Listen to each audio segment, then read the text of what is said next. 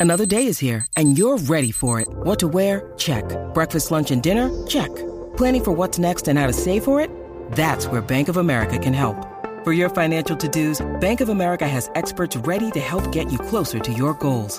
Get started at one of our local financial centers or 24-7 in our mobile banking app. Find a location near you at bankofamerica.com slash talk to us. What would you like the power to do? Mobile banking requires downloading the app and is only available for select devices. Message and data rates may apply. Bank of America and a member FDIC. From the territories to Titan Towers to TNA and all points in between, he's seen and done it all. And now he's here to share the real story behind wrestling's biggest moments, controversies, and characters. The MLW Radio Network presents Something to Wrestle with Bruce Prichard. Hey, hey, it's Conrad Thompson, and you're listening to Something to Wrestle with. Bruce Prichard. Oh, you I'm sick deal. of you, man. We should talk about a little housekeeping for two topics, and then we'll get into this week's hashtag What Happened When? This whole Jesse Ventura thing, man, it just will not die. People are just now getting around to the WrestleMania 7 episode. Thank you for catching up. Thank you for listening. Tell your friends. Uh, but a lot of folks have really taken issue with you saying that Ventura suggested burning the flag. And I want to clear this up once and for all again. I feel like we've talked about this many times now. Ventura did not suggest that this was a decision or an angle for WrestleMania 7 or Hulk Hogan or a Sergeant Slaughter. He just mentioned it when the law was changed, correct? Exactly, because prior to the law changing, it was illegal to burn the United States flag in America. And it became legal to do so, or not illegal. And it was Jesse's idea. Jesse threw out the idea hey, Vinny, you should have somebody burn the flag, get some heat. It was not, you know, we didn't use that Right. until we got to the Iraq angle where it made sense for an Iraqi sympathizer to do that. But it was Jesse Ventura did make the suggestion originally when the law changed, and uh, we just used it at a much later date. And how crazy is this? You guys just had an idea, banked it, and then used it later when the time was right. God sound- forbid. Sounds really common sense. Yeah, well, And if you doubt, and, and there's been a lot of people saying, oh, well, Bruce just suggested this to put heat on Jesse. There's no heat on Jesse. Google burning the flag and Jesse Ventura. He's been quoted as saying this a hundred times. It's not new news because it was on our podcast. But what was new news is your good friend at the Pro Wrestling Torch, Mr. Bruce Mitchell, oh my uh, texted me uh, just now. There's nothing good or friend about him Okay. with me. That's your buddy. Well, your little bitch boy. I, well, I don't like that term. Let's use the term you named him, the Greensboro Jackoff. Greensboro bitch boy jack off. How's that? Oh, we're getting a little hot on this one. So let's run through this. He, Well, it's a uh, guy who has zero credibility, who's never spent 30 seconds inside Oh, the my gosh. business. Okay. And who, Can I ask a question? yeah, go ahead. Uh, I guess he's like a big porn connoisseur, and he remembered that Heather Hunter. Figures. Well, uh, Heather Hunter was a big deal uh, once Don't mean upon to a offend time any in of you adult porn- films. uh, that, that's, you know what, man? That's an insult to porn connoisseurs, comparing them to that guy. the only two I know for sure are Howard Finkel and, and Bruce Mitchell. And I didn't know that about Bruce. I just discovered. Anyway, I digress. All right, you, you digress. Heather Hunter was on Primetime Wrestling. I don't remember that. I- Well, no, she was on the Bobby Heenan show. Okay, my apologies. Uh, he probably said that. I'm just doing it from memory now. So what, what's the, what's the deal? How was there an adult film star in the late '80s or the early '90s, whatever it may have been, on a WWF program? Well, Heather was a star for H and H Video, which uh, was a Ah. producer of porn And those are the guys that, that, you told that us. were that- part owners in Coliseum Video. so it was just a cross publicity It was deal. a cross publicity deal. They had someone that they wanted to promote, and we had a new dynamic show on the Bobby Heenan show. And what better place to put her on? And she had a movie that was called Coming on America. Oh. It was oh. a spoof, a parody of the Eddie Coming Murphy. Arsenio Hall movie, Coming to America. And we put her on the Bobby Heenan show.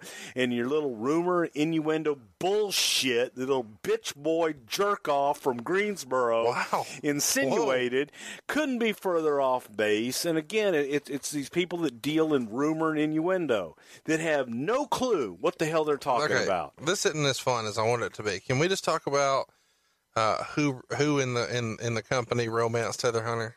No one romanced Heather Hunter. Did anyone have sex with Hunter, Heather Hunter? I, you know, Conrad, Oh, so it was you. please. Heather was a very sweet young lady.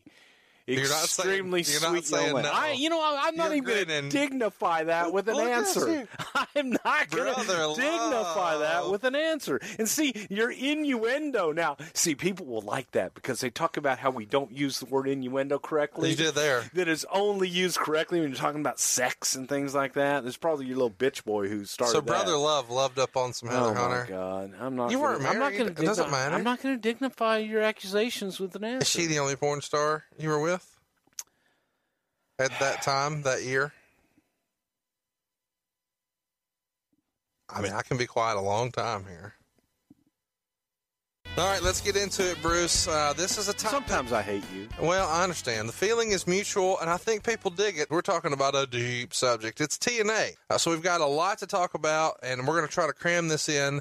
Uh, we could probably make this a two week show instead of a two hour show. We're going to do our best to jam it in as much as we can, just like you did with Heather Hunter.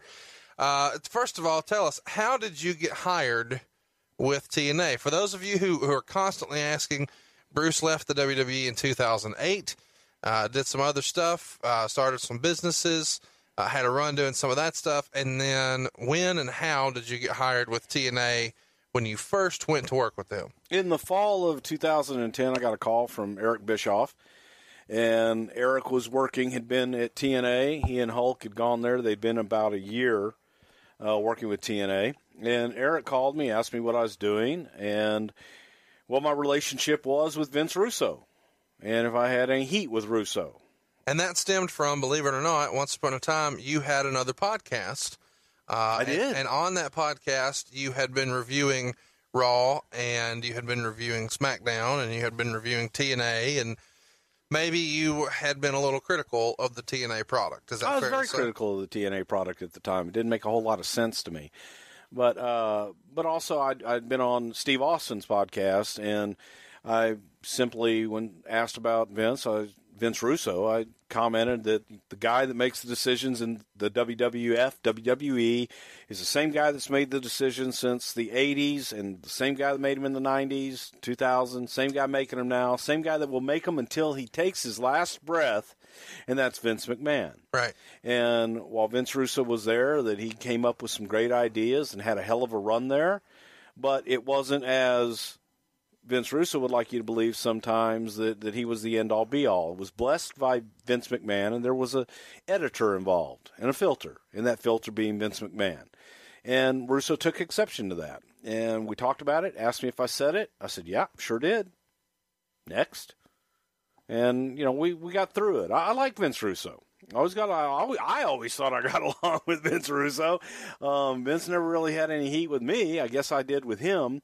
But um, you know, we talked. Asked me to come in and help them out with TV production backstage at their events when they recorded their TVs, and I was happy to do so. You know, I was, I was looking for something to do. Okay, so two things I want to ask about.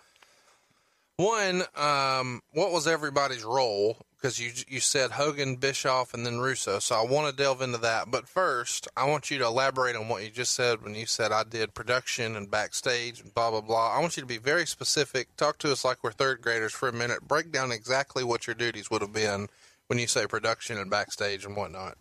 I produce the backstage stuff. Golly, here we go. So when you produced, you're saying you go find the talent, you go find the cameraman, I had other people go do that. you go. Will you help me? Why are you doing this? What? Okay. Production, you know, they, they have a run sheet. It's some people call it a script. Back in my day, if you know somebody asked you had a, if you had a script, it meant you had a handful of pills. Nowadays, people ask you got your script, it's a sheet of paper, a bunch of words on it, telling you what to do and what to say. And Vince Russo would have written this run sheet, The scree is zipped, yeah. and this screen zipped would be back time to be approximately the length of the show, and it would usually have some dialogue in there and maybe a big spot in the match or roughly the number of minutes in a match, it, whatever was pertinent to the angle. Um, Yeah, and the in the backstage stuff that you see that's shot out of the arena, those are, you know, you get talent earlier in the day, you shoot those, and I would you know tell them what to do, tell the camera how to shoot it and what to do from So you'd pick like a location, Yeah. shoot it from this angle, Sure. move your head that way, move your hand this way, whatever. Yes. Okay, so you, you're only doing per shot deals here. Is that I was only coming in, and at that time, I was just working the television tapings. so? It was like a per diem. Here's what we Well, not a per diem. It was just a per day, like a like a um contract. contract. Yeah, like like one of the boys. exactly. Uh, and so they would fly you from Houston to Houston Orlando, to Orlando or wherever they were doing TV. Yeah. And most of the time. So are they doing TV on the road at this point? Well, the uh, when I first went in, they did a pay per view in Daytona Beach. okay. So or Tallahassee, I don't. Daytona Beach. Yeah, that was actually I think the first one that you were there for. right. Uh, so that's 10, 10, 10. Correct. That's going to be Bound for Glory 2010. Ironically, the theme song for that show is uh, written and performed by Billy Corgan. Imagine that. Small World. And I told you I'd never heard any of his music before. Yeah, that shocked me. Uh, I, I didn't realize you were so damn old that you didn't know any of his 1979 or I mean, any of that stuff. I know Merle Haggard's. Yeah, well, roll tide. So uh, you're doing just kind of like the day deal, um, and we kind of ran through some names to start here. You said Hogan, Bischoff, and Russo.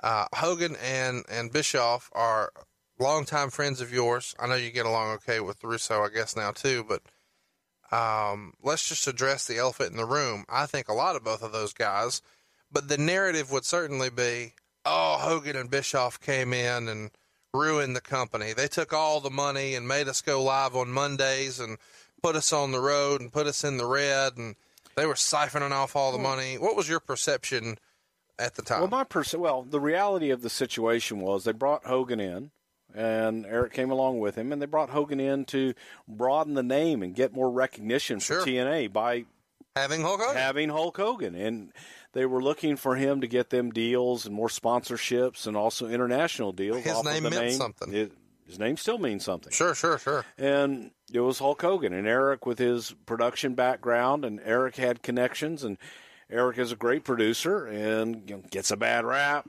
but I, I think Eric's a damn talented son of a bitch, and they were using them, and you know, you talk about the Monday night thing that they did when they tried to compete with WWE on Yeah. Monday nights.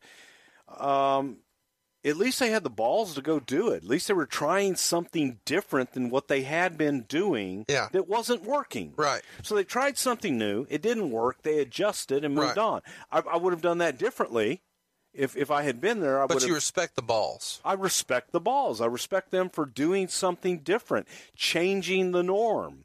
And a lot of people, change is difficult for people. So they changed the norm, they challenged the status quo, and they Well- went out and, and did something different. It's also easy to armchair quarterback Of decisions course. like that. Yeah. But you, well, I guess what I was getting at is, you know, you hear a lot of the younger guys, and this is common. This goes back, you know, decades in wrestling.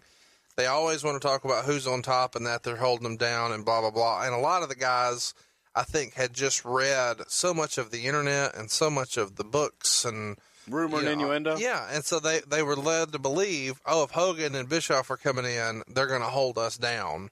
But your perception was totally different from that. Is that fair to say? It is no, that, without a doubt. That's that's definitely fair to say because they were trying to build it up. So what was You know, their reputations were on the line just as much as everybody else's, if not more so. right? Who gets the credit for it? You know, not working out.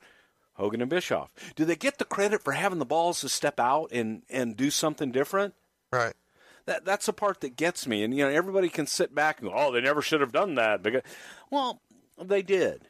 It's easy to and say they that own now it. It's very doesn't easy to say Yeah. that now, but but they weren't the ones there making that decision and saying, "Hey, let's let's go out and try this." It's it's like a football game. You know, if the play works, it's a great play. Yeah, If it doesn't work, it's a terrible. Yeah, if you if you want to sit behind your computer and second guess everything and send your little newsletter out, then uh, yeah, you know, Um, what is Bischoff's official title when you come in? good question. I think Eric was executive producer at that point. What was Hogan's? Hulk Hogan. His title was Hulk Hogan. Yeah, What? he what, didn't have a title. He was Hulk Hogan. what did he do? Uh, Hulk, you know, advised and would give his input on creative things and So he'd sit in on booking and meetings would- and stuff. No.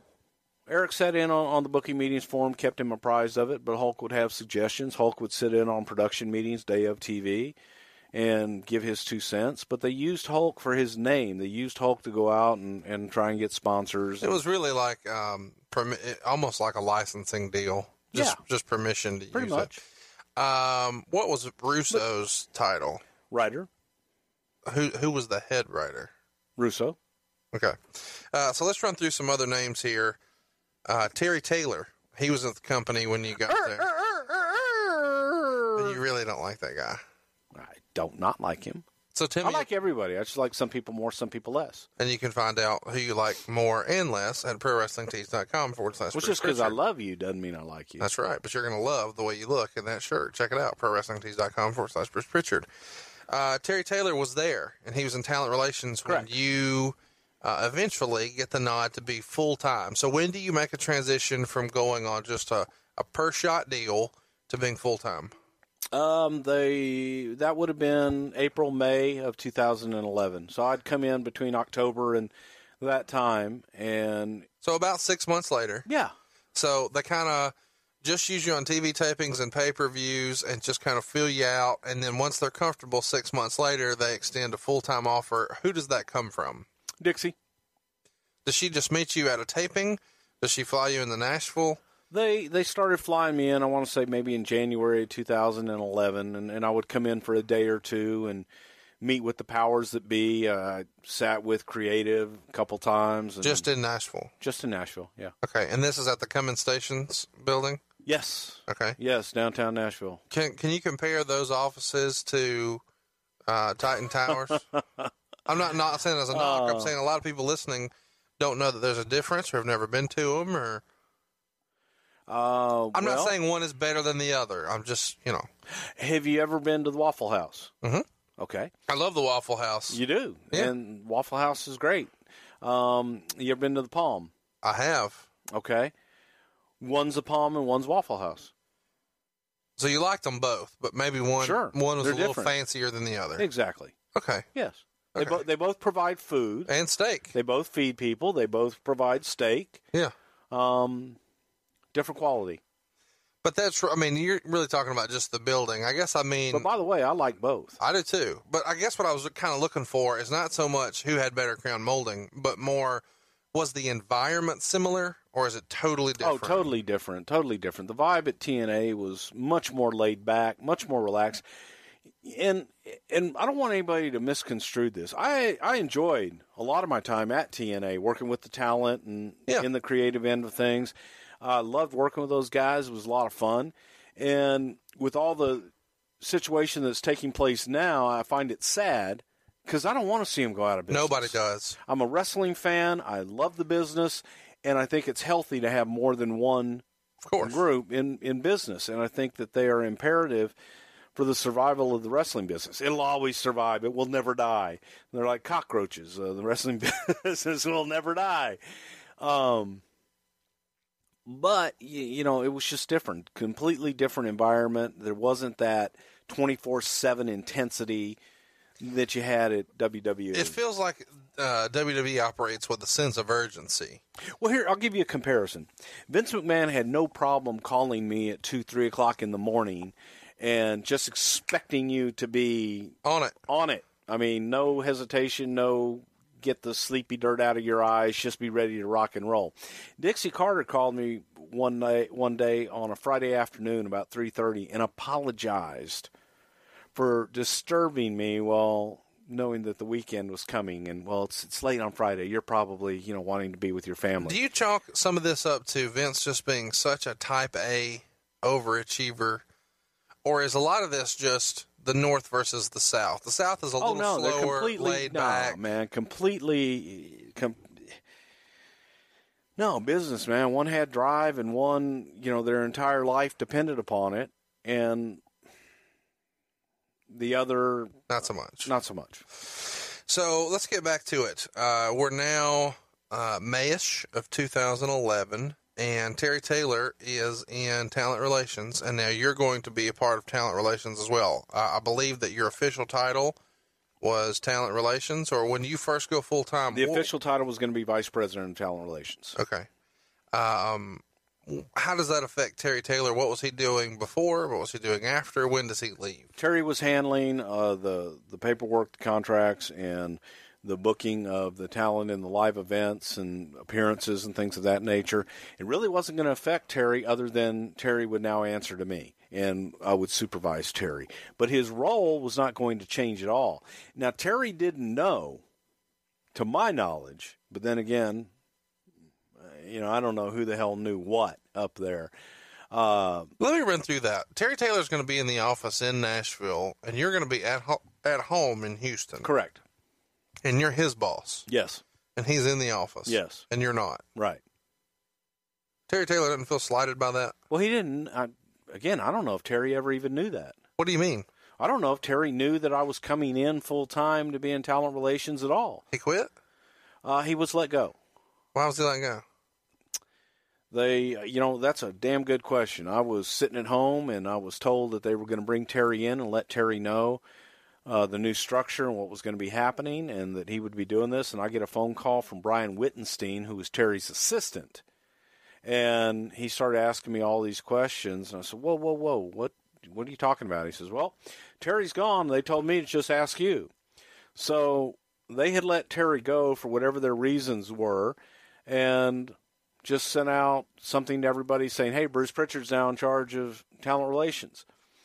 And I, they didn't even call me to tell me Terry was gone, Or they're call me making to- that announcement? or that they were making that announcement. And all of a sudden, I'm getting all these questions. So, which should have been a sign? sign then, but Uh, continued throughout the tenure. help me understand. Isn't that stupid that you're going to be in Houston and he's in the office and you're his boss? Well, I was just going to oversee what he did, and it wasn't that difficult. Well, I mean, was he screwing up?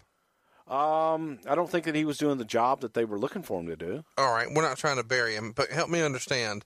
If you're in talent relations, for those of you who maybe weren't paying attention a minute ago, what you're talking about is helping negotiate contracts with the talent. We're talking about wrestlers for the most part. Uh, you're going to book the house shows, not necessarily the buildings, the venues, the advertising, but just the actual match. You make it sound like there's nothing to that. No, no. You got to deal with all with all the personalities and all the talent on a daily basis. Dude, you've seen how many personalities I juggle uh, in my life. I get it. I'm, I'm not saying it's not a full time gig. well, it's not that hard. I Oh, mean, You just write mortgages all day. No, I'm It's just easy. I'm just saying there is a different division to handle buildings and venues and Correct. promotions. Yes. Talent relations is is the guys taking bumps and you know making towns. Dealing with all those personalities. Yeah. Um, what was he when you said you don't think they were doing? He was doing the job they expected. Did you know of something that he missed? Um, I just don't think they were real happy with him at the time. All right, so here's And they and they were and you got to understand, man. They were vague. So TNA's always been vague. Is that fair to say? without a doubt and and it it was a situation where when there were things that were uncomfortable to deal with rather than dealing with them uh, jeff jarrett described it to me as it's, it's like an ostrich that sticks its head in the sand and just keeps its head in the sand until everything blows over. And that was kind of the mo a lot of things there. Um, Zig Ziglar used to say, love zig. Meaningful, specific, or wandering generality. It feels like as we're talking here, WWE and Vince McMahon are meaningful specifics, and at times some of the decision making from TNA would lead you to believe they were a wandering generality. that's an excellent analogy Dutch Mantell, is he there when you get there? nope Dutch is uh, uh, once upon a time was a really big deal for TNA. Uh, Jim Cornette, is he there when you're there? nope Uh, Scott D'Amore, is he there when you're there? nope Um, This Mother's Day and Father's Day, look no further for the perfect gift than paintyourlife.com. It's worked for me every time, and when I say every time, I mean it. I've used paintyourlife.com to bring tears to the eyes of my mom, my dad, even my father in law. And right now, I'm ordering one for my mother in law, all from paintyourlife.com. My mother in law's life is her dog, Missy. And this year, my wife and I knew exactly what to get my mother in law for Mother's Day a painting of Missy. It really is that simple, too. All we needed was a, a picture from our phone. Boom, we're up and running. You see, paintyourlife.com can really create a hand painted portrait to fit almost any budget. And it's the perfect gift for your mother, your father, or both. I've used it, as I said, on almost every person in my life. I've given these to my wife. I've given it to my cousin, my mom, my dad, my father in law. If I'm looking to give a truly meaningful, personable gift, I know the paintyourlife.com has my back and they're going to make it easy. You can go ahead and start the entire process in less than five minutes. And what's really cool about paintyourlife.com is they can even combine photos. Maybe you want to put two people who never met in one of your favorite vacation spots. You can do that. Just upload the photos. Bam, you're good to go. Maybe grandpa never got to meet his grandson. With paintyourlife.com, that can become a reality. You can put people and places together, even if they've never been there. You pick the artist, you pick the medium. Do you want oil, acrylic, watercolor, charcoal? You can even go ahead and pick out an awesome frame. The whole process to get started, as I said, takes less than five minutes, and you can actually get your painting in as little as two weeks. But you work hand in hand with the artist to get every detail perfect. If you're looking to get those waterworks going, to have your mom or your dad tear that paper and just almost be overcome with emotion, that's what I got. And I've never gotten that reaction to a gift card. You can give the most meaningful gift you've ever given at paintyourlife.com. There's no risk. If you don't love the final painting, your money is refunded, guaranteed. And right now, as a limited time offer, get 20% off your painting. That's right, 20% off and free shipping. Now, to get this special offer, just text the word wrestle to 87204. That's wrestle to 87204. Text wrestle to 87204. Paint your life. Celebrate the moments that matter most. Message and data rates may apply. See paintyourlife.com slash terms for details. Passion, drive, and patience. The formula for winning championships is also what keeps your ride or die alive. eBay Motors has everything you need to maintain your vehicle and level it up to peak performance.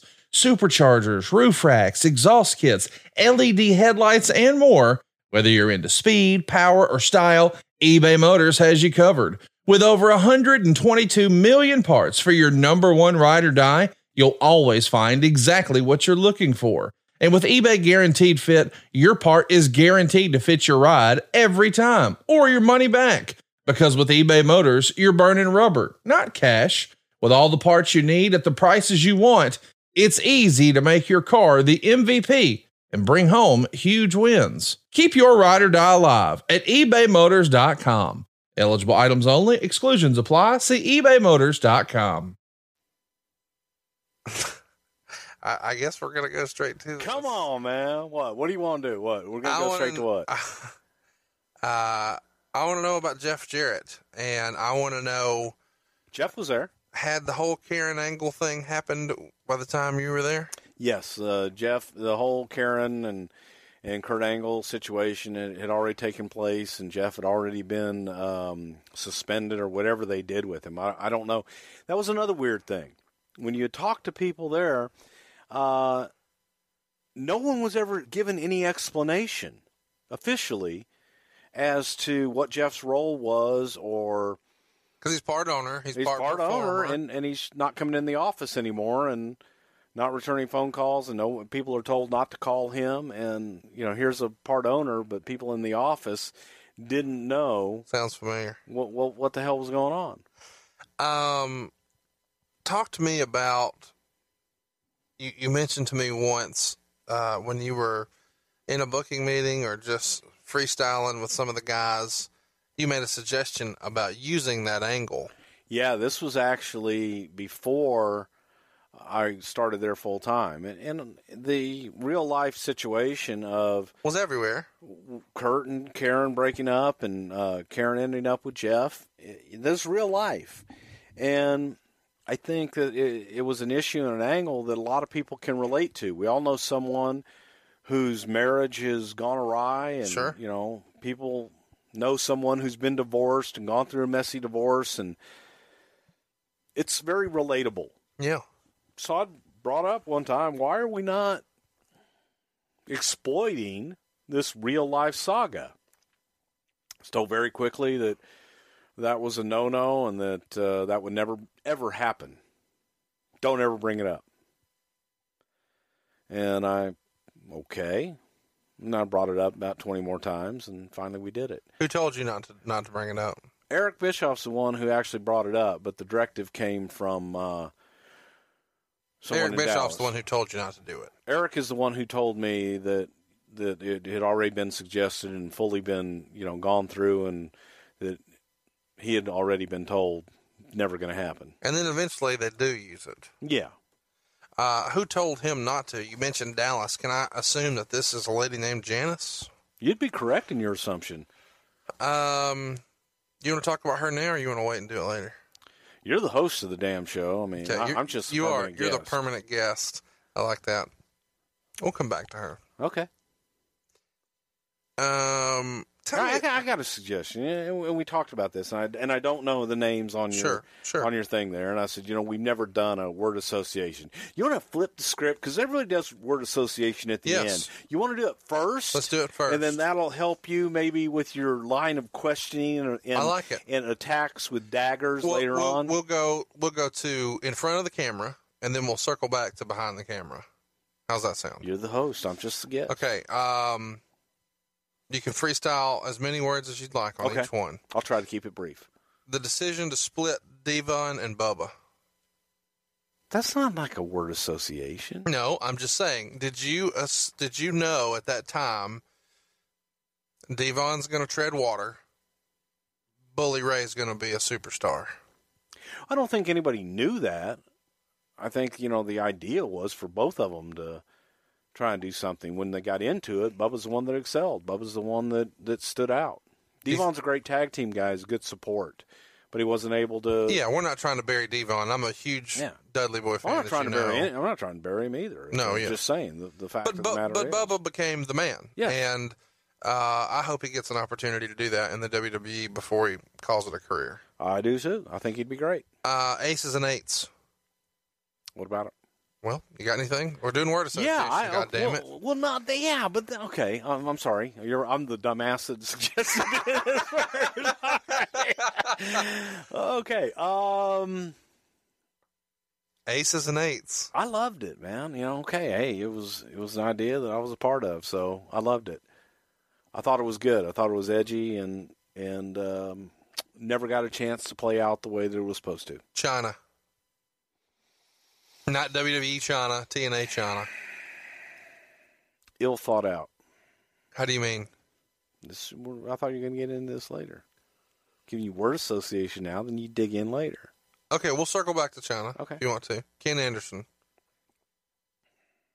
Ken Anderson had a bad rap in the WWE, or at least it seemed that way. The way he left, kind of unceremoniously. He I thought comes this down would be here. easier than it is. This was Uh, your idea. I know. Um, Come back to him too. no, you know, Kenny. Kenny was, I guess you could say, disappointment Wow. because there was a lot of a lot expected from him. Sure. And he was he was over like Rover uh, in WWE. at one time in WWE, Oh, gosh, sure was. yeah. And, and I think that the match with Batista. by the time by the time Ken got to TNA, I think that his confidence was shot, and I think that he was second guessing himself so much that it affected his performance. And that that place will do it to you, man. They'll they'll browbeat you to the point where you just think you're the dumbest son of a bitch walking the face of the earth. Do you think he was a victim of WWE politics? I think that Kenny was a victim of his own. Um, he was injury prone and had some injuries. Timing was horrible. Injury prone is is the perception you're saying of. WWE. Correct.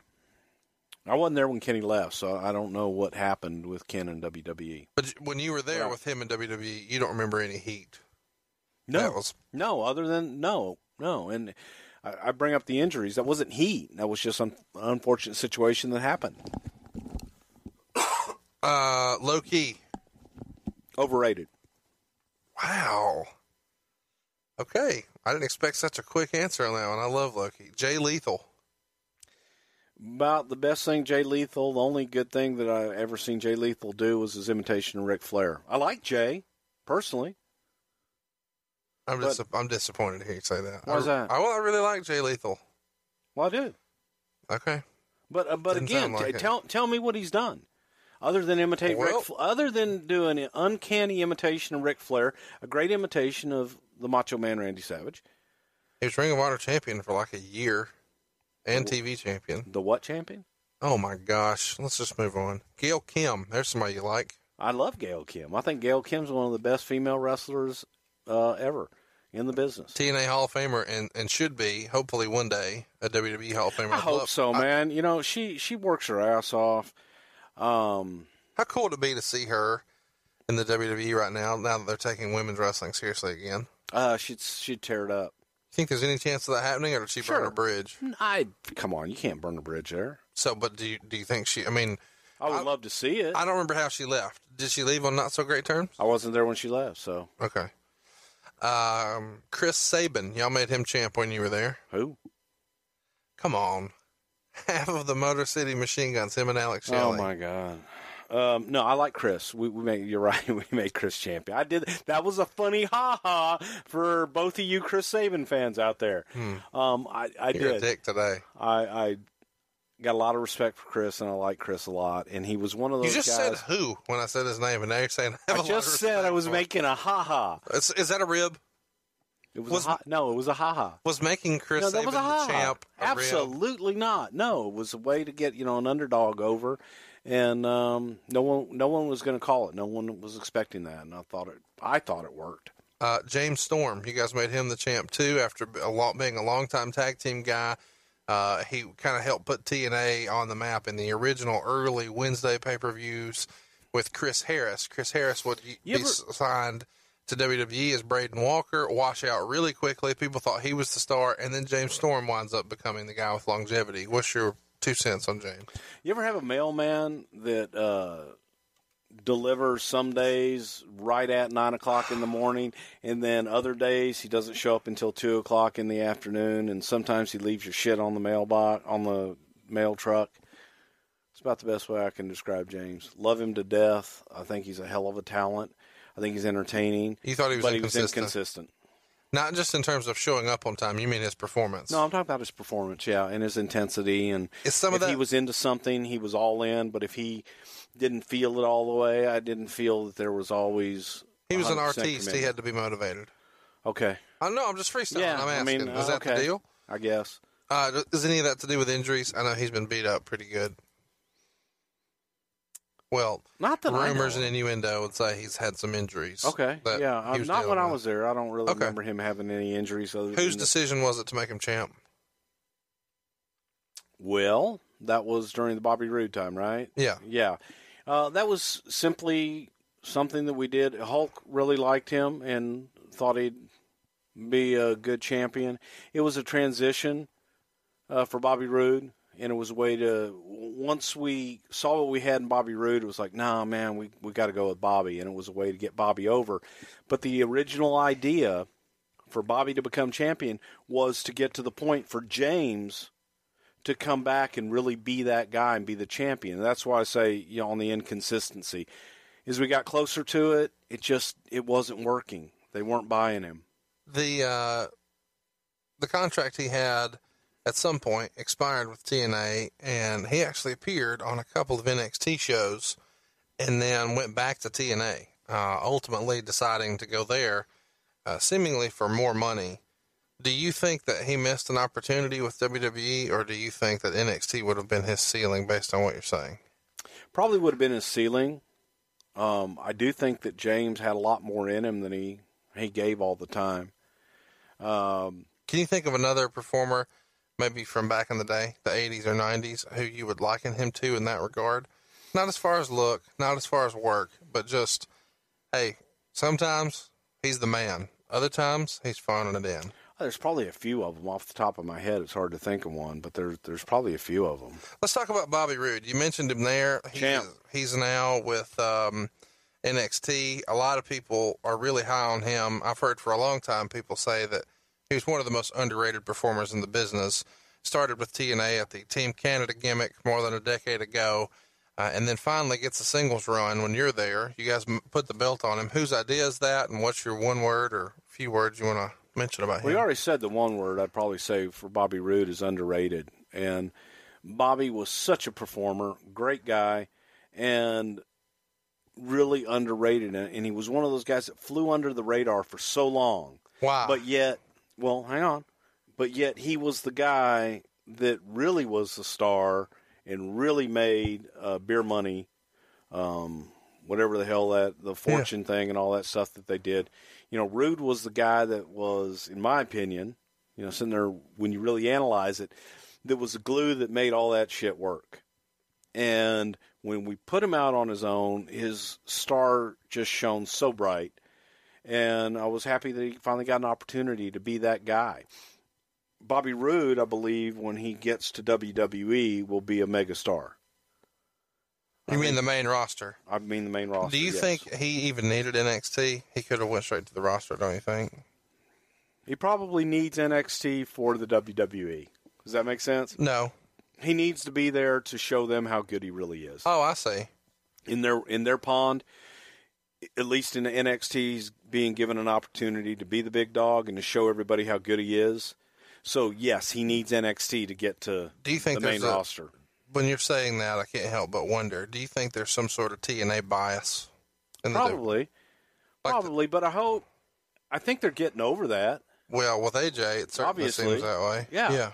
You know, I, I wouldn't have picked AJ many years ago to be on the WWE roster, much less the champion. I think he deserves it. I'm happy as hell for him. Let's just go with him right now. He is on my list. But uh, AJ Styles, when you first get there, what's your impression? And um, does it change while you're there? My first initial impression with JJ was AJ. eh, AJ. Well, you know what I meant. You know. You know, huh? Huh? Uh, AJ. When I first got there, I thought, "Oh God, you know, uh, he's been here so long, seen it, done it. Next." Once I got to know AJ, and I saw his work ethic, and felt his passion for the business. He loves it. I got a completely different feel, and I really appreciated it. Uh, he left 100% out in the ring every single night, no matter if there were 10 people or 10,000. I said 10,000 people in TNA. Uh, 3,500. okay. Uh, but AJ was was a pro every night, busted his ass no matter what, and he was passionate about what he did. So I think that he's one of those guys that deserves what he has right now. I'm happy as hell for him, and he'll be a top star for a long time. Yeah, I hope so. Uh, he's been fun to watch uh, as long as I've been watching wrestling again. Um, how much of a bias do you think there was with the WWE for AJ Styles based on him being A, a Southern wrestler, B, having an accent, and C, not being six foot five? All the above. They're biased against him for. I I think that there is there's that WWE Northeastern Yankee New York bubble that What would Vince have thought of his accent? Ah goddamn hick Southerner, um, you know, like you. Yeah, Um, I get it. but there there really is. It's like they forget That there is the rest of the world. There's the rest of the There's not just world. these handful yes, of not just these you know Yankee bastards that eat bagels and whatever else they do up there. Yeah. Um, So uh, when you first, you know, are around AJ, you know, he was. I have a Southern bias, and I'm Southern. Sure. Well, because you spend so much time being brainwashed by Vince, but I digress. Uh, he was a big deal for a long time in TNA, and it feels to me like, um, at certain points, TNA's booking would lead you to think that they maybe thought, in order for us to get to the next level, we need an outsider. AJ got us this far, but if we're going to get to, and I hate that phrase, the next level, The next level. Let's get outside of the box. Yeah. This other one I hated. Well, I, I just think that they probably thought, hey, in order to do that, we need to go to some of their old stars. And that always kind of felt like just reheating someone else's leftovers rather than really offering a true alternative, which is what AJ offered, which is obviously what Vince sees now because he put him on SmackDown and put the belt on him right after the brand split. He wanted to offer a true alternative to Raw, and that's AJ Styles. And even Vince sees it in 2016. Sure. And you can't just go and, and look and well who who else is available?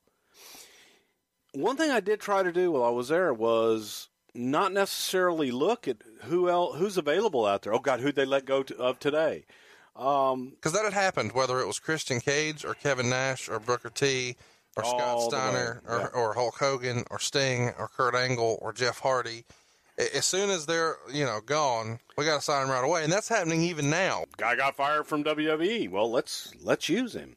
Um, you know, one thing I, I did try to do was look within and see who who we have within because Well, that's hard to argue that just you didn't do that when you say James Storm, Bobby Roode, Chris Sabin, and let's go to another name, Austin Aries. You guys made him the champ while you were there, I believe, or I Yes, mean, we did. He had a title run. I'm curious. Uh, Austin Aries is a guy who at times has a reputation, if you believe the rumors and innuendo, of being difficult to do business with. that's what they said. You didn't find that to be the case. Absolutely not. And and I confronted Austin with that when he first came in. So when you say Very they first night. said that, you mean other TNA management? Yeah. What was the rap? The rap was that he was difficult to deal with, didn't like to do jobs, always had, you know, opinions, didn't want to do it the way you wanted to do it. Um, I never got that from him. He was passionate about his craft. And you have to understand too, when when I suggest something, it's a suggestion. Yeah. And you're you're talking to an artist, you're talking to a talent. I want to hear what they have. Give They're me- out there interpreting it, so I want to hear what ideas they have and how they think it might be done differently. If they have a better idea, I'm open to it. You told me your philosophy on that was really borrowed from Pat Patterson's, uh, from early booking meetings you would have with Vince. It was you and What Pat if? and he, and give everybody kind of the rundown on the proper way that you would kind of challenge or suggest or tweak Well, or I, I- improve. I, have talked about it before, where I was I was very just bullheaded, and I would, if I didn't agree with something, I said, "Ah, it sucks." And Pat Patterson suggested to me one day, he says, "You know, I get it, and it may suck. It truly may suck. You may be right, but if you approached it in a different way, you may get a lot more." Um, reception, I guess, you know, would be the right Yeah. way to say it.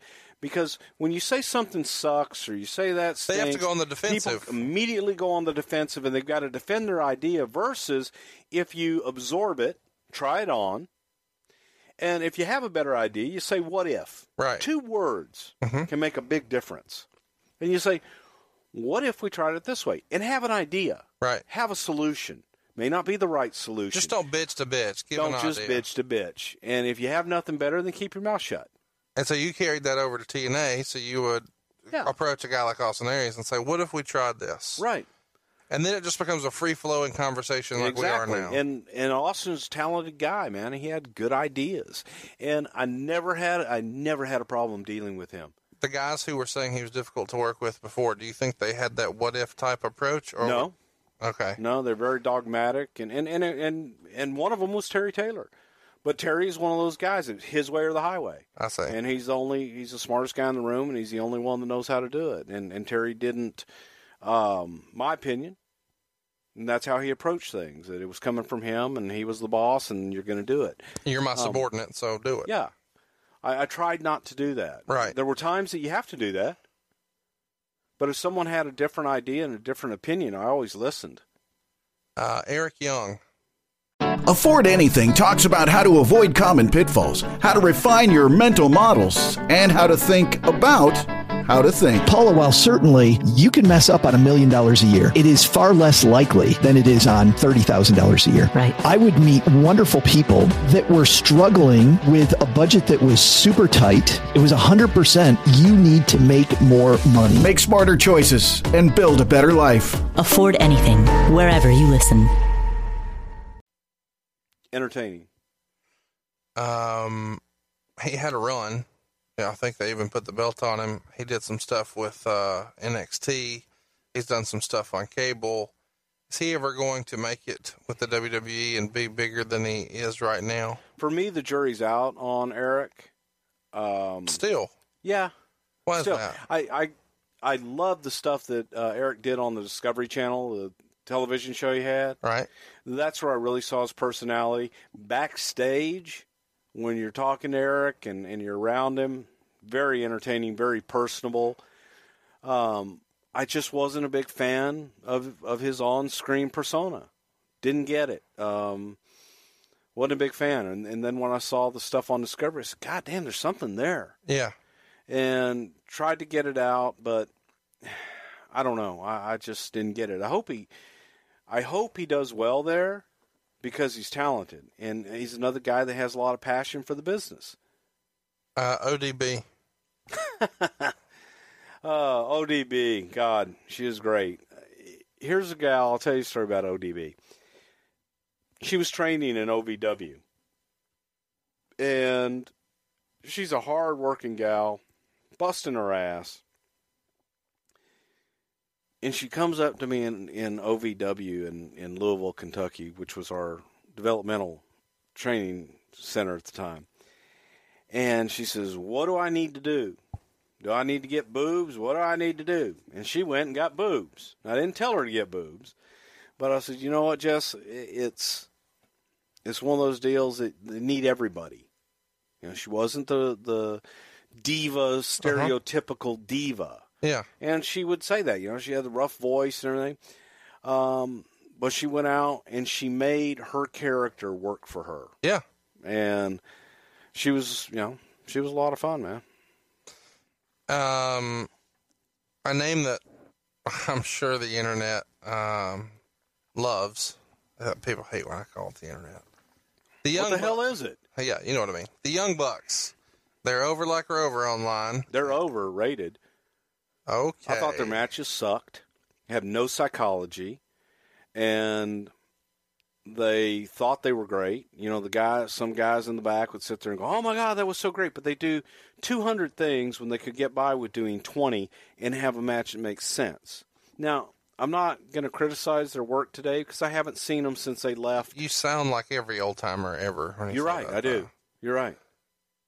I'm just saying, like I, I do, but but it they still used to holds say true. that. They used to say that to Flair and Steamboat, though. They're Okay. doing too much. All right. Well, again, I'm giving you my impression, Sure. my interpretation of what I saw of what they were doing in TNA.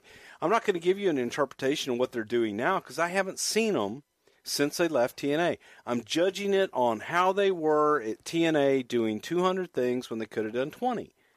Um, And no selling everything they did. And on to the next thing. They had no psychology. Uh, I didn't think their work was good. They were really they were really nice kids. They did love the business, but I think that they had a higher uh, value and perception. I understand they're doing well. I'm happy for them. So the Young Bucks, man, and, and uh, is that what we called them? Was the Young Bucks? uh, well, here's what I want to ask. Um, how'd they leave TNA? They asked for you know their release. They wanted more dates. Didn't have more dates to give them. Couldn't pay them any more They asked money. who? Me. Okay. Me. So they come to you and they say, "We'd like to have a meeting," or do they say, "Can we talk to you?" Or Yeah, said, can we talk to you? And I said, what do you want to talk about? And they wanted more dates. They needed more work. We didn't have the kind of work that they were looking for. I said, well, can we get our release? I said, you got it. And gave it to them right away. So they asked for it. They got it.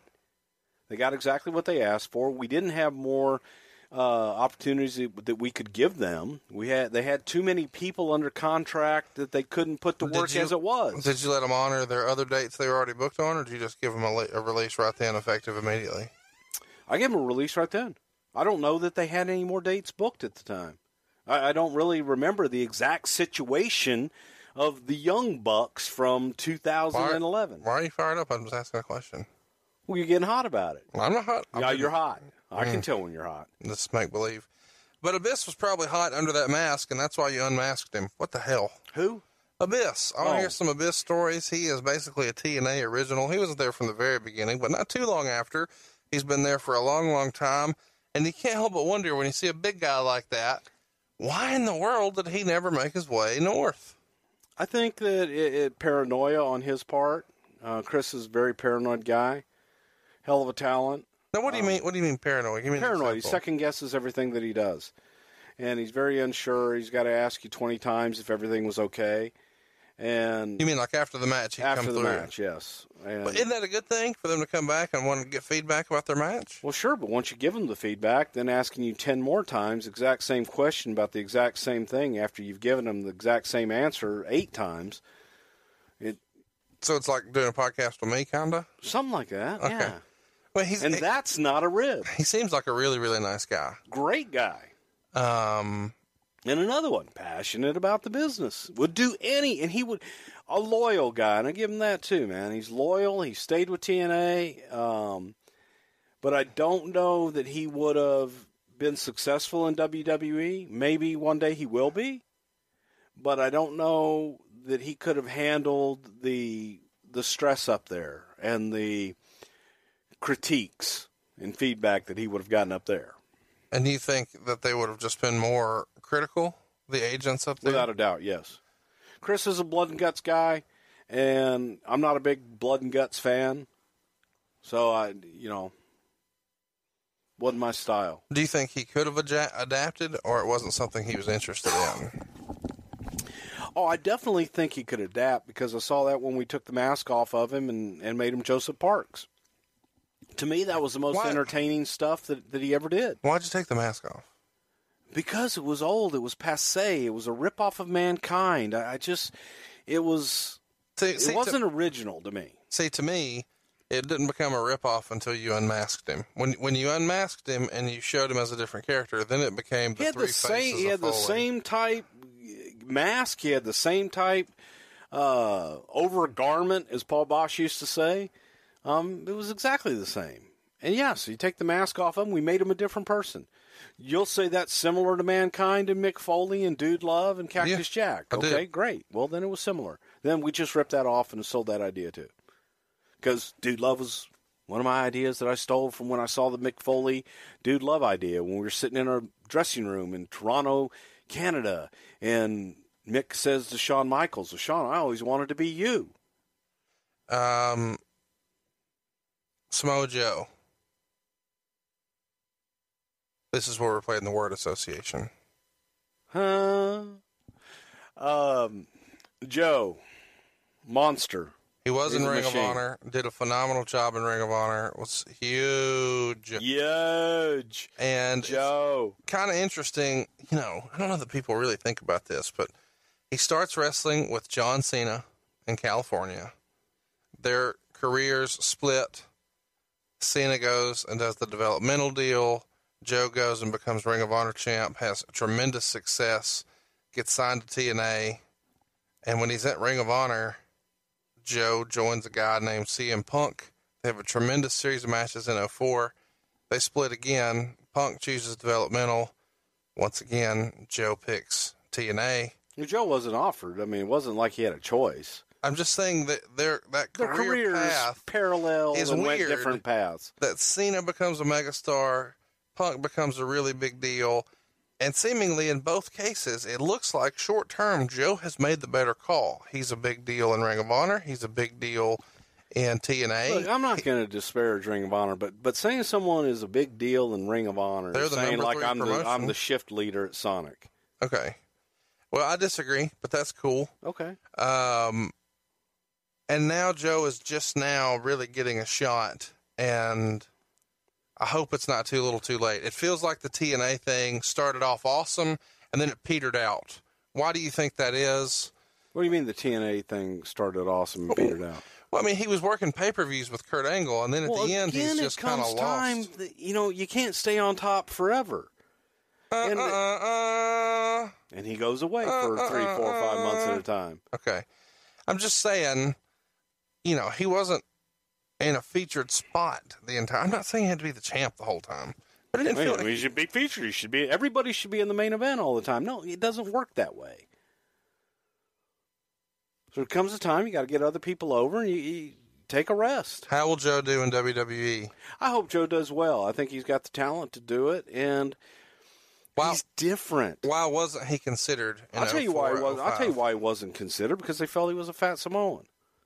Well, uh, uh, help me understand. They He got was him- out of shape. He looked out of shape. He wasn't the body type that Vince liked, and they felt that you know it, it wouldn't work. There was a period where guys. Uh, This is a bullshit considered. answer. That, I'm giving you the truth. You asked me why I wasn't considered. I gave you the exact quote of why he wasn't considered. Because he's a fat Samoan. He looks like a fat Samoan. what the fuck was Umaga? Part of the family. Is that is that the real answer? Yes, that's a real answer. Holy shit! Okay. That's- so I'm giving you the truth, and you're calling bullshit. See, that's the problem. That's the problem with these fucking assholes that sit behind their little computer screen and go, That's "Well, this is me, me, me, me, me, me." You realize you're talking just- about our entire audience when you do No, that. you know what? I love our entire audience, and thank you for listening. I'm just, I'm keeping, keeping it real here. And Joe, He to me, but let me punched tell you, let me tell you the way. something, okay, about Joe. Here's what I liked about Joe. I like that he was a fat Samoan. I like that he didn't look like everybody else. Right. I like that he didn't work like everybody else. I'm a fat white guy, okay? So I can relate to him. But he was a badass that you would believe was kicking everybody else's ass. Yeah. It was believable. It is believable. But when you're sitting there and and your criteria is, I got to look like an athlete, pal. Okay. He is doing that stuff. But don't you think He's think- making it look good. He is an athlete. And Umaga, larger, still Samoan. Hell of a talent, hell of an athlete. Why? Why is it that? You, again, he was part of the family, man. So he was just born because apparently there's like two Samoan families. There's the one that The Rock is related to everyone, and then there's Samoa Joe. Right. yes. Okay. I'm just curious because it seems like around. But I'll give you a real answer. Well, that's a that's a bullshit answer. No, No. it's a, it's Okay, now listen. truth. In fairness, it is a bullshit answer, but it is the real Vince McMahon answer, and I appreciate that. I gave you the real answer. You gave me well, you gave me Vince. It's not a real answer. I'm sorry. You asked me why he didn't get called up. Why we didn't want him then? Because He's when he was suggested, like ah, god damn. ugh. Same reason that Vince didn't want to meet Cactus Jack back in the day Yeah. because he looked like a, a, a fat bum Okay. to Vince. Let's circle back to something you were really excited to talk about. Signing Chyna. That was a disaster. Um, This You know- comes out after her porns. no, it, it come well. Okay, After it, her- comes after after, the, the thing that that uh, she did with Sean Waltman, and and you know I hate to speak ill of the dead, but it You're not was speaking ill. She did porn. she did. But when uh, Joanie came in, and, and it was an idea that uh, Vince Russo had, and I kind of got in on the tail end of it. That was in between uh, Terry and I, and Terry had allegedly made one deal with her, and Dixie understood another thing. So I kind of come in in the middle of it, and I've got a I, I know you're not going to give me numbers. No, I'm not me gonna give you numbers. I didn't ask. Well, I'm telling you Are you before you ask, so don't ask. there was a misunderstanding about number of dates, amount per date? All the above, Okay. all the above. Okay. And, but I don't think anybody knew. And when she came in, um, you know, Joanie's about one of the, was was one of the sweetest people you ever want to meet. But she had, you know, her idea what she felt she was worth. And She thought she had like a 2000, like a 1999, 2000 level Yeah, ask of fame. probably. And it was not. Well, yeah, and we're talking about TNA. And they didn't have that kind. They didn't have WWE money, Yeah. and they weren't paying it. Yeah. So we didn't have that in the budget to give her. Did she use an agent or was it her doing it? No, she used an agent, and How bad did that piss you off? I hated agents. They're Uh, necessary evil, and I get it. You know, the business changed, but when you know coming up, I I didn't understand it. I, it became after a while, you know, you just I could tell based on your based on your facial expression. yeah, I, I not an agent guy because you're not dealing with the agent in the field. You're not in, when you're in the trenches and you're sitting there going over stuff. There's not an agent there. Yeah. not going to deal with an agent talking about a finish and what you Yeah. got to do. So might as well do it now. So might as well do it now, and and and we're going to give you the best deal we're going to give you, agent or not. yeah. So if you want to give ten percent or whatever that percentage is away to an agent, that's your business. It's not going to change the deal. Yeah. And um, but it was it was one of those situations where Joanie wasn't in the shape that um, People remembered. people remembered. Yeah, and Was she fucked up? no, no, Okay. no, she never was. And she worked uh, one match, I think, She on pay per view, Yeah, she came in and she did a TV and then did a match on pay per view with Karen. and then that was it. That was it. Yeah, didn't And work out well. why didn't it though? If you're saying she's not fucked up, why didn't it? Well, because a we couldn't get together on money, and and b uh, I'd been told that she had recently done uh, more porn, and actually had the guy that said that was on my podcast before, a gentleman by the name of Jimmy Noonan, and uh, broke the story How did he know? uh, because the guy that she did the porn with, the porn star, and he were best of friends. And Jimmy had a lot of connections in the adult entertainment industry. Tell me your friend of a friend was the main Gene guy no, in the movie. No, no, no, no. That- you always get this screwed up. Different movie. Okay. Well, she did a parody where she had sex with. Uh, That was after. characters. That was after she left the. Was the there a brother TNA love one in that? I don't remember. I, I may have to go fast forward that I've never see. watched this. Oh, well, we're gonna watch it in Okay. slow motion a little later. okay. Um. Okay, let's get back to kind of behind the scenes. Um, Wow, that was a hell of a segue. Go ahead. well, I mean, backdoor. Go, don't stop. No. you know what? She was a very sweet young lady, and I'm sorry she's. I'm not burying her. I don't understand. Let's talk about some other chicks. How's that sound? Let's talk about the time Miss Jackie beat the shit out of Brooke Adams. Well, Jackie's an old pro, and um, Any good Jerry Jarrett stories with her? I don't know. Huh? Maybe he asked her to make chicken salad one time with walnuts and the grapes, and you mix it with the mayonnaise. But uh, Jackie was a tough old broad, man, and Jackie would take exception to to those that weren't at, at her level. Right. And uh, Brooke Adams came in, and um, Kind of green. Brooke was green, and Jackie got in the match, and Brooke missed a few things, and Jackie just beat the shit out of her, pulled her extensions out. I mean, really roughed her up bad. Uh, I had to have a little chat with Jackie and just kind of explain to her, you got to teach them. You can't beat the shit out of them anymore. Because back in Jack- Jackie's day, you, You could know, just beat the you shit could out just beat the shit out of them. And um, We mentioned him briefly there. Jerry Jarrett, you ever have any dealings with him? Was he ever mentioned? Was he persona non grata around the office? He'd been gone for a long time, obviously, but You mean after he'd screwed him out of the business and all that and sold him something that went anyway? I don't know what he did. No, he wasn't. No, God, please. well, I just know he had kind of a tumultuous relationship with Jeff and wasn't. Yeah, they they I don't they didn't have a relationship at that point in time. They Um, weren't speaking. So Quinton Rampage Jackson Yep. makes a little run with TNA while you're there. How does that come about from your recollection? What went wrong? well, you got to back up. We got to go to King Mo first. Okay, sure. And we um, No, he was with Bellator at the time. Bellator, yes, Uh, Bellator's on Spike. TNA's on Spike. correct. Uh, Spike had, used to have the UFC, and UFC signed with Fox, and uh, Kevin Kay, who was president of Spike TV, big MMA fan, and He wanted to stick it to the UFC. yeah, Hey, I made the I made a UFC. I made an MMA company before. I'll make another one. Right. So he, uh, you know, they got Bellator. They acquired Bellator, and one of the things, you know, because TNA still uh, was the highest rated show on Spike. So this is a way to kind of cross promote.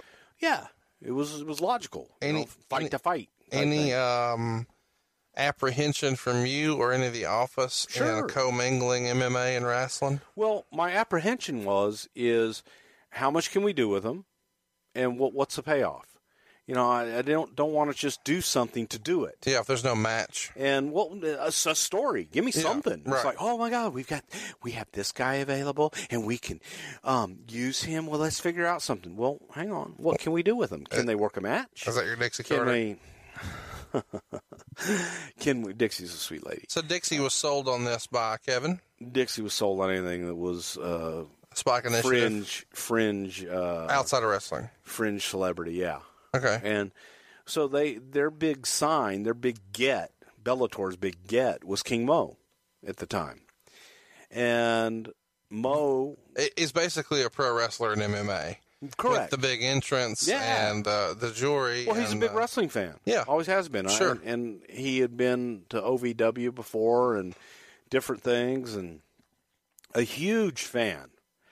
And Mo was interested. Mo wanted to be a professional wrestler more than he wanted to be an MMA guy. I don't know that I told you this, but uh, King Mo actually called and to, to speak to Ric during the college football playoff in January of this year. Cool. It was kind of weird and random. uh, I guess it was a friend of Ric's or something, and uh, we're watching the game in Dallas, and uh, King Mo had just had a big victory, and wanted to speak to Ric Flair, and uh, of course Ric didn't remember who King Mo was, but I told him, hey, he's a big deal. Uh, he's a he's a really good MMA fighter, and it's a big deal that he's calling you. But either way, I thought it was pretty funny that he's such a wrestling fan. Yeah, huge fan. So I mean, but the the deal was was Bjorn Rebney was the president of Bellator at the time, and it was okay. What what can we do? And he said, "Well, can you put him in the ring? Can he beat somebody up?" And I'm like, "Well, we can." But I'd like to have more of a story. If we're going to use him, let's build him up. Let's make him mean something. And this wasn't the first time they tried this. They tried it with uh, Tito Ortiz. I mean, a UFC. I mean, an MMA fighter. Well, Years- Tito came after that. Well, Tito was there in 05 as well. You're right. Yeah. Yeah. But it, it was this was something where they wanted Mo to actually be a wrestler Right. on the TNA show and also do MMA. So when he wasn't training to do MMA, well, he could just wrestle. You know that he just he can just Oh wrestle. wow. So it's like, wait a minute, he's got to be trained. Yeah, it doesn't work that way. He, he has to So did he go take bumps and all yeah, that? so- yeah, he went to OVW, and we sent him there to, to train him, but he was also having to train for MMA Oh, for the tough. big tournament on Spike, and it's two completely different training styles. Yeah, and, and Mo really wanted to do both, and so they had a tournament. You know, that was yeah, Bellator's big deal. We're gonna have a tournament because Uh-huh. it's gonna be real and it's gonna be a tournament, and Mo's gonna win. Um, and it's real. Okay, so anyway, the idea is Is that when you that busted the idea? The idea is going to be yeah. I, I Tell did. that story. Everybody's Well- going to hear that. Well, no, we were just sitting at lunch, and Uh, who's and we? We, I believe it was me and Dixie and and Bjorn, and The guy who runs Bellator. yeah, and the idea was is well, like so Mo's going to be the champion, and Mo's going to do this, and uh, and I just looked at him and said, so it's all just work, and was highly offended that I would suggest that their business was a work. Um, even though he was already telling me that Mo was going to be a champion, then and then Mo got knocked out, Right. and everybody was up in arms. Oh my God! Oh my God! Bo got knocked out, and I'm the only one with a smile on my face because I'm thinking, God damn, this will be great. I can I can use this because I the idea I had was make him a hell of a heel and have him walk around like I've never been beat. I Yeah. didn't get knocked out. Hulk Just Hogan, deny it. NWO style. Yeah, yeah. just deny it. yeah. And um, I, and I kid you not, everybody was like, "Oh What my God, happen? what are we going to do?" Sure. And I called Bjorn and I said, Bjorn. He said, I'm so sorry. I, I, I, I said, this is simple. This, I'm actually happy he got knocked out. Yeah. I said, now I got something to work with. How did it go sideways? Well, they wanted him to fight MMA, and well, if he just trained harder, so they wanted more time at MMA. So they just no time. They at- changed direction. yeah, and it, and it just didn't. It was it was ass backwards. What about Rampage? Anything you want to mention on him? Rampage, man, you know, it was a tough, tough, tough deal to get going because uh, I remember meeting with his agent, and his agent telling me about how uh, he was a Scottish guy, real nice guy, but you know, telling me about how he gets seventy five thousand dollars for a one minute commercial, and I said, well, what the hell does he want to do this for? Yeah, seventy five thousand dollars a day to do this. And I said, well, if you can get seventy five thousand dollars a day doing that, I don't know what the hell he why you would even consider doing this. Um, it was a tough negotiation. We finally got it, but that was the same thing. The idea was to bring Rampage in to get to a match with Kurt Angle, Mm.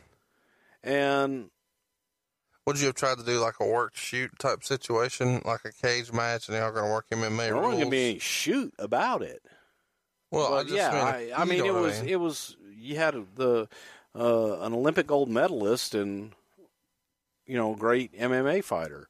So yeah, I mean it was it was mixing those two worlds, and people would believe Kurt. Kurt's a legit athlete, and Rampage was a legit athlete. Sure.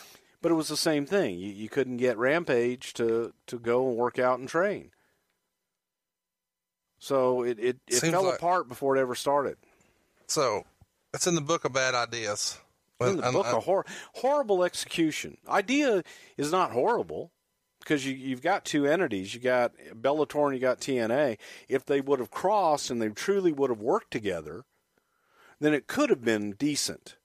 But one has to, you know, you both have to give a little bit, and it was it was TNA giving everything, and the MMA world didn't want to give up shit. You know, we wanted to have uh, who the hell do we want to have go down with him? We wanted to have uh, somebody walk walk down with Rampage and somebody walk down Mo, and they well, we can't mix the two on This on- is, not uh, on our show. You said a minute ago that uh, Dixie was kind of crazy for anything fringe celebrity. Yeah, we had Ronnie from the Jersey Shore. Okay, yeah. Oh my God, we got Ronnie! Oh my God, we got Ronnie! what the Who? hell? What did Ronnie do? Something with Robbie E. Oh, okay, that It makes sense. that that memorial memorable. We had we had the other uh, JWoww. hmm Yeah. Ooh. Wow. We had big celebrities. What about Brooke Hogan? Brooke was uh, Hulk Hogan's daughter. Um, that was when I had my heart attack. you, you've told me some good stories about her. Are you going to tell any of those here? what good stories did I tell you about her? An apartment. Well, no, she she moved to Nashville. She had a, a singing career that she wanted to continue, and she moved to Nashville that um, to continue that. And I, I don't dare say that the folks on the Nashville end of things held up their end of what was promised to her. It was a situation where Spike, I think Dixie, I think Hulk, and not not even so much really Hulk but where they saw an opportunity and and like, oh my God, you know, we can get Brooke Hogan to come in and we can do all these albums with her and do all this music with her. But once they got her, nobody was prepared to do anything with her.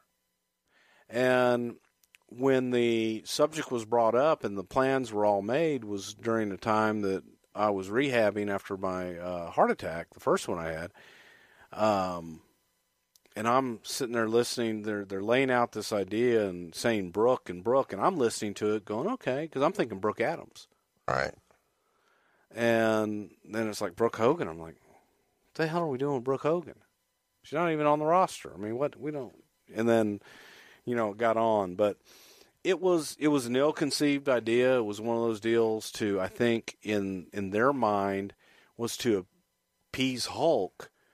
When I don't know that Hulk was really ever You don't think Hulk pushed for that? no Come on. Okay, I'm sorry because you were there and talked to him. I think Hulk, if he had his if he had his druthers, would definitely not have wanted her to be there. Would have rather her just be in the music deal and only doing that. Hulk didn't want his daughter being a part of this stuff. I mean, he wants. If you were talent relations, how did you not negotiate her coming in? I did after the fact, after it was already done. Okay. So, So okay. the, the so everybody decides she's coming in, Yeah. but not at what price point. right, And so then you have to figure out and do some yeah, Ninja and you, and you got to deal, and you got to deal with with somebody on one side telling them one thing, and then that same person on the other side telling you something else. So Dixie saying, "We're going to promise you the moon," and then do you get her as cheap as you can? Correct. Well, I mean, yeah, I get that. Yeah. Uh, and so then you're the bad guy. Oh, without a doubt. Does she take issue, or does Hogan get involved when you lowball? Um, they both took issue with it because because So again, would you negotiate with him for her? no, I negotiated with her, and then I negotiated with her agent, and you know Hulk. Hulk was out of it. Hulk didn't want to be in it, but but Hulk did get involved when he was hearing from one side one thing, and then hearing from his daughter. Well, Bruce said this, so I get put in the middle of it. So Dixie tells Hogan, "We're going to give you X, Y, and Z," and then she tells you, "Hey, just give her X," Yeah, and you call offer X, yeah. and then Hogan calls you, "What the fuck?"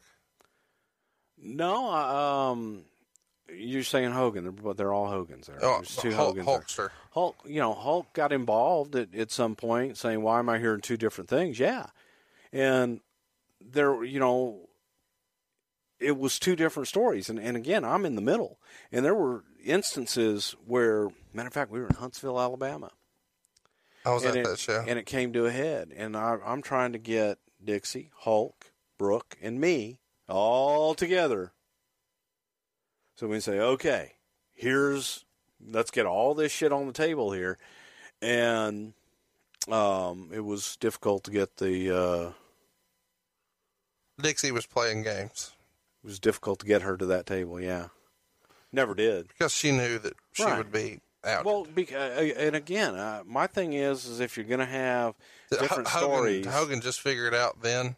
yeah. Okay.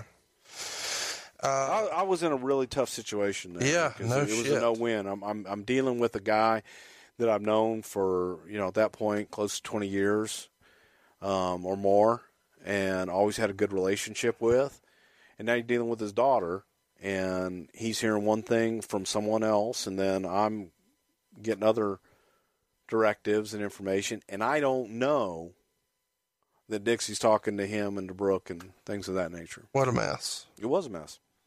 Um, let's talk about another mess that's kind of famous, and you've mentioned to me before. We got to talk about the Bobby Roode contract situation. He's Let's tag- talk about it. He's a tag team champion.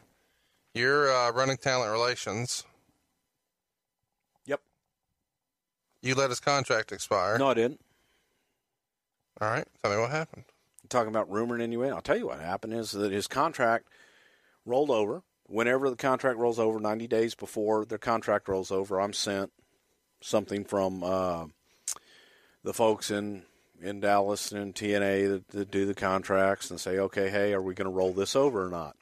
I then would sign off on an extension or a rollover, and I would send that to the talent saying, hey, we are exercising our extension that we're going to roll your contract over for another year. And, you know, that's it.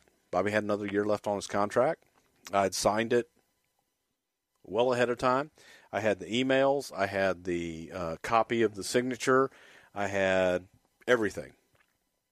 And I happened to be in Nashville, and we had TV, I want to say in Canada, but I could be wrong. Been wrong before. And uh, Bobby calls me and says, What's going on with my contract? I said, I don't understand what you mean. And he says, Well, my contract expires in three days or however many days it was, and I haven't heard anything from you guys. I said, Bobby, I sent you a, an extension. I said, I signed your, your rollover. I keep saying extension. It was a rollover. I said, I, I signed your rollover a couple months ago. Right. I pull up the, the email and everything, and I'll forward it to him because I never got this. Come on. Bobby, I said, you know, here it is. Well, here it is. The way his contract was was that if we didn't exercise that rollover by such like I think 30 days out, then he had the option to negotiate and go elsewhere if he wanted to. I'm like, well, no, you don't have that option because I exercised our option 90 days ago. So no, you don't have that. So I it went to investigate some more, and I went to the person that would have mailed out that original that I'd signed. Who? Was uh, someone in the office, an assistant in the office. Dixie's assistant? Nope. Not going to mention her name. She's not there anymore. Doesn't matter. Dean Broadhead's assistant? Doesn't matter. Okay. And I asked her, I said, uh, hey, do you remember this? Yeah. I said, do you mail it out? Yep. I said, okay, great.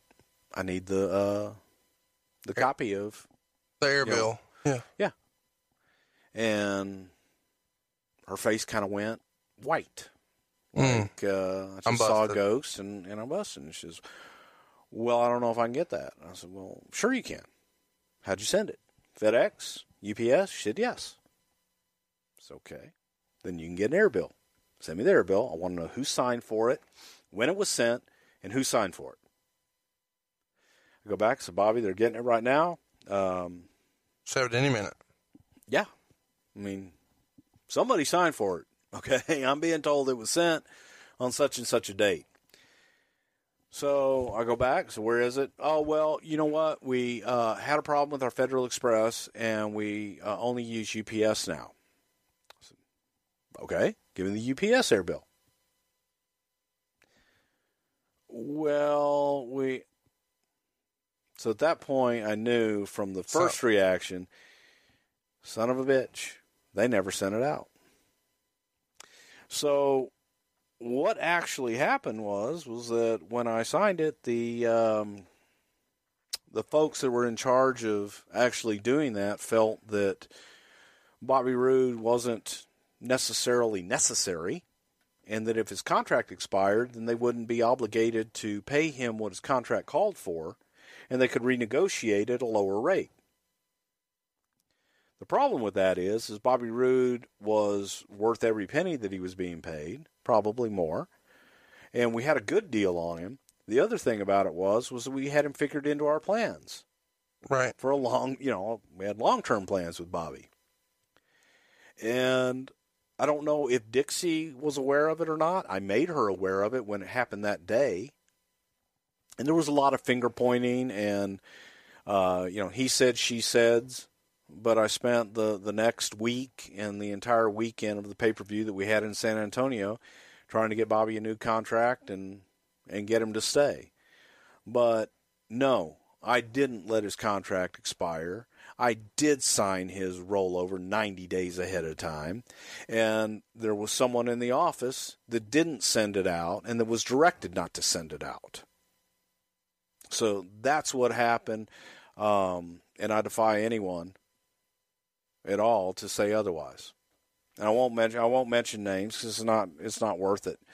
But that is what happened. I did make Dixie aware of it. It was just kind of you know again bury the head in the sand like it didn't happen. Just fix it and let, let's get him let's get a new contract and get him done. So they ended up paying a lot more money in the end. Mm-hmm. But there was a philosophy by those I'll call them in corporate and and those in Dallas that if you let something just go, that it would just go away. And there were no consequences. And I, I just hated that attitude. I hated being told by somebody that builds power plants that uh, wrestlers are just like plumbers. You can replace them with another plumber.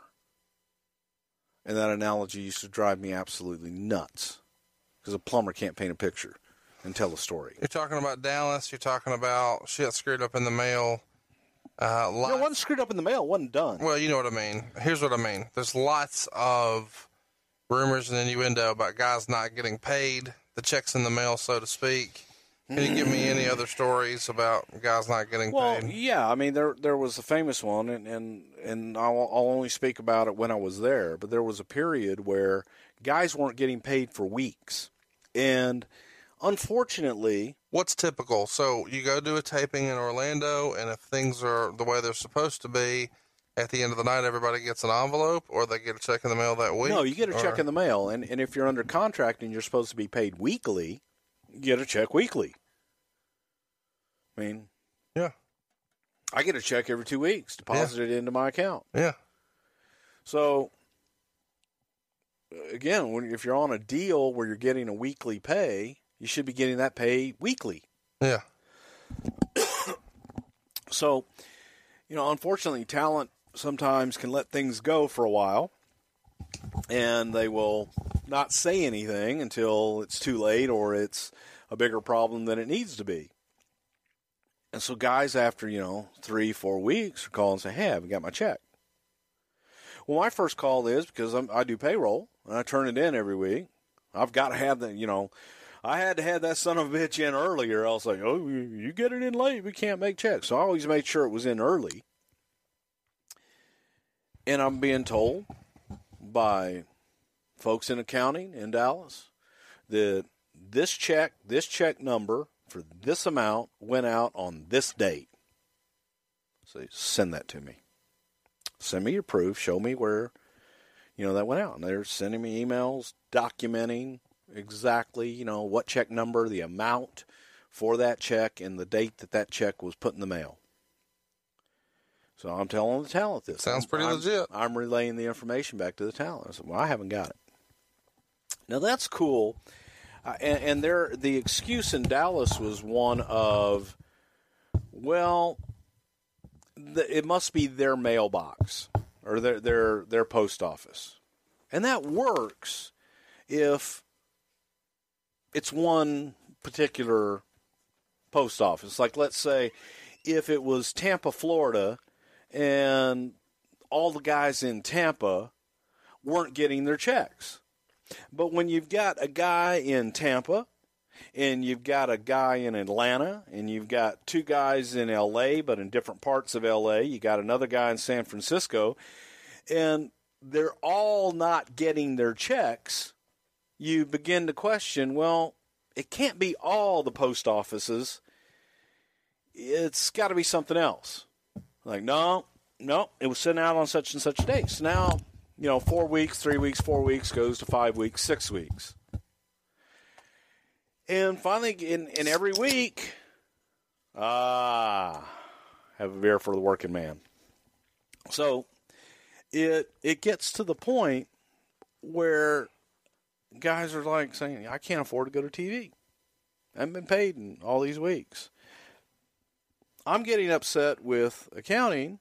They're sending me documentation where they're telling me these these were these have all gone. I don't know what else we can do. I said, I know what we can do. Stop it down. Put a stop payment on all those checks Cut new ones. that you set out. No, cut one new one. Cut one new one for the total amount because they haven't got them. You're telling me they haven't been cashed yet. Right. Okay, you got that record right. Well, yeah. So stop payment on them. Issue me one check, and I want you to put that in an overnight Federal Express and send it out to all these guys that haven't got their money. It's five guys. Well, we can't do overnight. Why not? Fuck you. You can do over. No, no we got to do two day air. Is that a Janice directive? I guess. Came from Dallas. So, like, look, get the guys their money. Because guys were, I mean, they couldn't afford to go park their car at the airport to go to work Yeah. because they're not getting paid. All right. I show up at TV, and everybody got overnights. Thank God. Even though I had to call them and say, "Hey, it's going to be two day air," They're pissed off about. They get there overnight, and I've got three guys waiting on me when I arrive at TV, and they've got Federal Express envelopes in their hand, and they say, "Look at this shit," and they hand me the envelopes. I'm going, "You got paid, okay? You, you finally got it. Everything good?" No, I want you to look at what they sent us. I open up the Federal Express, and there are sealed checks. Well, they weren't sealed anymore, but there were checks with postmarks on them for the dates that match up with the same emails that I sent them that I got from accounting. Oh. That oh. they took, they didn't cancel, stop payment any checks. They they had been making out the Collecting them. checks. They had been running them through the postal machine, Pitney Bowes. but They never mailed never them. sent them. Never So mailed had, them. They had postage on them. They had postage So on it them. looked legit. yeah, But they just let them stack. It looks legit, but when you tell someone they've already gone in the mail and then you put them in a FedEx and send it to them, It looks stupid as shit. well, yeah, Oh my god. and you and and they're telling me that You they don't- sent them, and they're telling me we're going to do a stop payment and we're going to issue the one check just like you asked. You look like such an idiot. The big biggest idiot, Yeah. and I'm furious. Who are the three guys? I'm not going to mention their name. Are they there now? Uh, no, Okay. none of them. And Surprise, surprise. one of, I mean, you know, one of them was an old friend of mine that I'd been with in another company Mhm. that was in a in a state. I was like, you know what? You come with me. He goes, I can't get a hotel room. I can't. I said, you come, you stay with me. You stay in my room. You ride to the uh, show with me, whole nine yards. You know, took him in, made sure that he was taken care of, and and it was horrible Mhm. because here were guys that hadn't been paid. But you were And being paid. I was getting paid, yeah. Hogan was I getting was. paid. I'm sure he was. Actually, you know what? I don't even know that. I don't know. I know Hogan had some pay issues during the time there. Yeah, he did. I'm sure just saying. did. It seems like certain guys got paid, but they thought they could get Well, I was an with it. employee, so I was I was in the loop. But yes, but some did, some did, and some didn't. And that's what just infuriated the hell out of me. But I brought it I brought it to Dixie's attention that day. And instead of going, Shocked. well, damn it, you know, I'm gonna I'm gonna Go, go back this. to Dallas and, and show my mom and fix this thing, it was like, well, they got paid. Mm. And that was kind of one. That was you know, the beginning of the end in a lot of. Ways she looked at it like it was a vendor, and there's a lot of businesses who will push an invoice on a vendor, you know, because they just assume there's some big company. It's your and- talent. It's your lifeblood. It's your Yeah. product. Absolutely, it's a totally different deal. It's And- not. It's not like they're they're screwing their production. But company. but I'm the guy that has to deliver the message, and now my message has zero credibility right because they're No. looking at me going, "You knew." No, Were- I didn't know. were you in the I'm, office? I'm forwarding. No, I was in Houston. But it wouldn't have mattered if I was in the office. It was I just coming think- out of Dallas, out of accounting. I'm not arguing that. I just find it curious that you weren't in the office, but you were getting paid, and some of these guys are I was not an employee. I wasn't a contract. and and they viewed that differently. I don't know how the hell they viewed it. I, I can't rationalize or tell you how the hell they viewed anything. They were people that didn't give a shit about other human beings. Mm. They sure as hell didn't care about talent, and they viewed the business as a power plant. And a plumber's a plumber is a plumber is a plumber that can be replaced by another plumber. And I never looked at talent as plumbers or electricians. So is it any And I'm not taking anything away from a plumber or electrician because that's a skill sure, and a good one is worth his weight in gold. Oh, absolutely. And but a talent, I get what you mean. One's a trade, and one's like you know artistic. Right. Blah blah blah. Um, run me through this. Is this is there any surprise that they lose their lease at Cummins Station for non-payment? Is there any surprise that they have a state tax lien in Tennessee? Is there any surprise that American Express is suing them for travel? Is there any surprise that a production company is owed a quarter million dollars and and they were, you know, promised multiple payments and then only made one and surprise is the wrong word. I'm I'm I'm absolutely shocked that it didn't happen a lot sooner. I knew you were going to say that. Yeah. Mick Foley wanted out of his contract. How did how did that come about? Well, Mick, uh, when I came in, Mick was there. Mick was on his way out, and when I took over talent relations, Mick was disgruntled. Mick, um, for whatever reason, wanted out of his contract, and Creatively, or were they screwing with his money? Uh, no, I don't think that the, the, they had the screwing with the money thing at that time. This was in 2011. And Mick called me from the road and, and was upset and said, I want my release. And I came from that Vince McMahon school of didn't want unhappy campers around me. And if he wanted out, it made sense for us, okay. So I said, okay, Mick, I'll give you your release.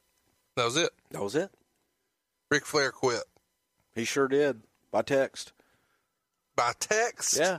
How does that go? Uh, besides the fact that I know every word was capitalized. Well, If you've ever, if everybody ever says they got a text message from Ric Flair and the first letter of every word wasn't capitalized, it's bullshit.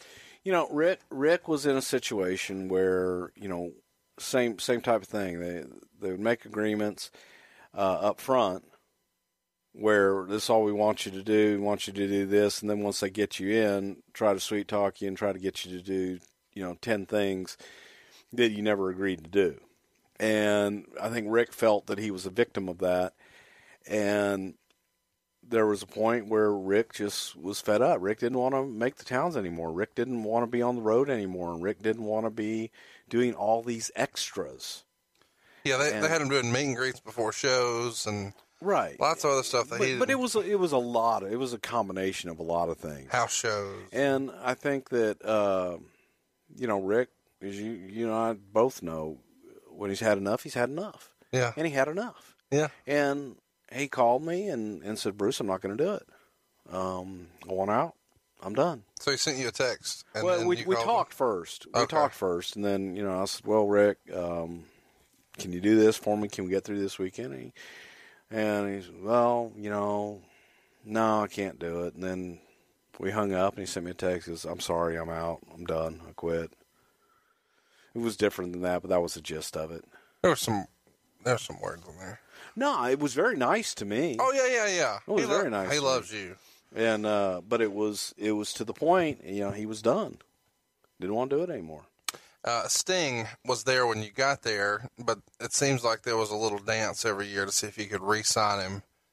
Uh, there's rumors and innuendo that Dixie always had a hard on to have him on the roster. Is that Dixie or is it Spike? Where does that come from? Tell me about re-signing him every Dixie, year. Dixie loved him, man.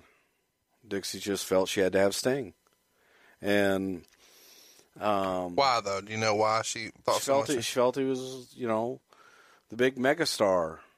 She felt he was TNA's megastar, even though he was WCW's megastar. And um, it, it was it was one of those situations where I'll, I'll give you an example.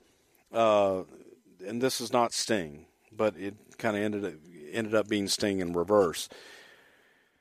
There were guys who had contracts that had guaranteed dates. For example, 120 dates guaranteed in their contract, Mhm. where you're going to get 120. That's a lot. We're going to pay you, uh, let's say, thousand dollars for 120 dates per year.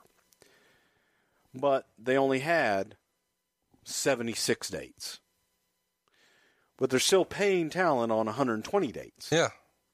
because they had contracts. And that shit just drove me nuts. Because I'm Yeah, like, going, use 'em. how the hell can you guarantee 60 more dates or 50 more dates Whatever it is. than you even have Yeah. that you are going to have? Why don't you under basically guarantee, let's, for example, let's say 50 dates, but they get bonused if they work 70 dates. Sure. That way you're not losing money. That's the Brock Lesnar deal. And, and if you use them, you pay them. Prorated. Yeah. Right. S- To me, I thought it was a pretty simple formula. Sure. But there were so many of those deals like that that they were upside down. But so, so Sting's deal was less dates, but they wanted him to work more. if you're the talent relations guy, why are you fucking this up over and over? I inherited a lot of fucked up shit. And here's Is and that here's- what Terry Taylor screwed up that got him out of there? I don't even know that Terry was responsible. Terry was responsible maybe for some of it. I don't know the Yeah. extent that Terry was responsible, and I can't blame Terry for that. Once I got in and saw the inner workings of, but every time they had a different lawyer, every time they had a different CFO, every time they had a different uh, next in in charge, that which you would see where the different contracts came in. I changed the contracts to do a downside guarantee, send the guys minimum weekly, which they had never had before, and then pay them on a per date basis thought it was simple because guys then knew exactly how much they were going to get every week. They knew if they worked TV, they got X amount um, per TV. Would Would you say that there was um, a percentage, like, let's freestyle this. Let's say you've got a talent like a Bobby Roode, and he's at whatever level he's at with TNA. If he was on that same storyline level with WWE, would his money had been sixty percent of what the WWE's would have been had he been on the road full time and had the power of merchandise and pay per view at the time? Would it would have been seventy percent, forty percent? You were pr- kind of privy to what both numbers would look like. I don't want you to give me a real number, and I'm not talking about Bobby Roode specifically. I just mean in general. In general, they were, I would say, for the most part, they were probably at about 85%. Wow. Okay. Yeah. For a fraction of the dates. Yeah. So TNA is a pretty damn good deal. TNA was a great deal for guys that didn't want to work a lot.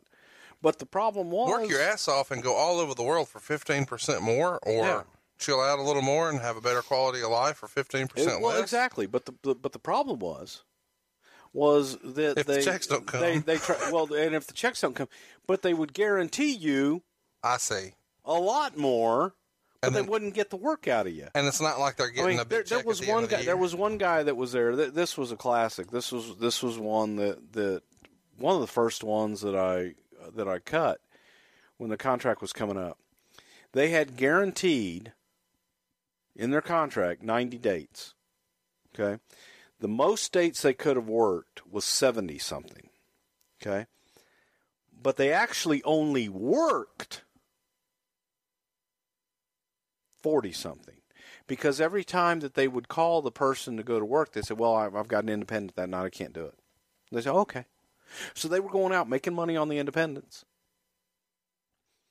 getting a weekly check based on their Guaranteed. ninety date guarantee, only working forty, but then double dipping, saying, "I can't work for you on that night because I've already got another guy over here paying If you're me." talent relations, why can't you stop that?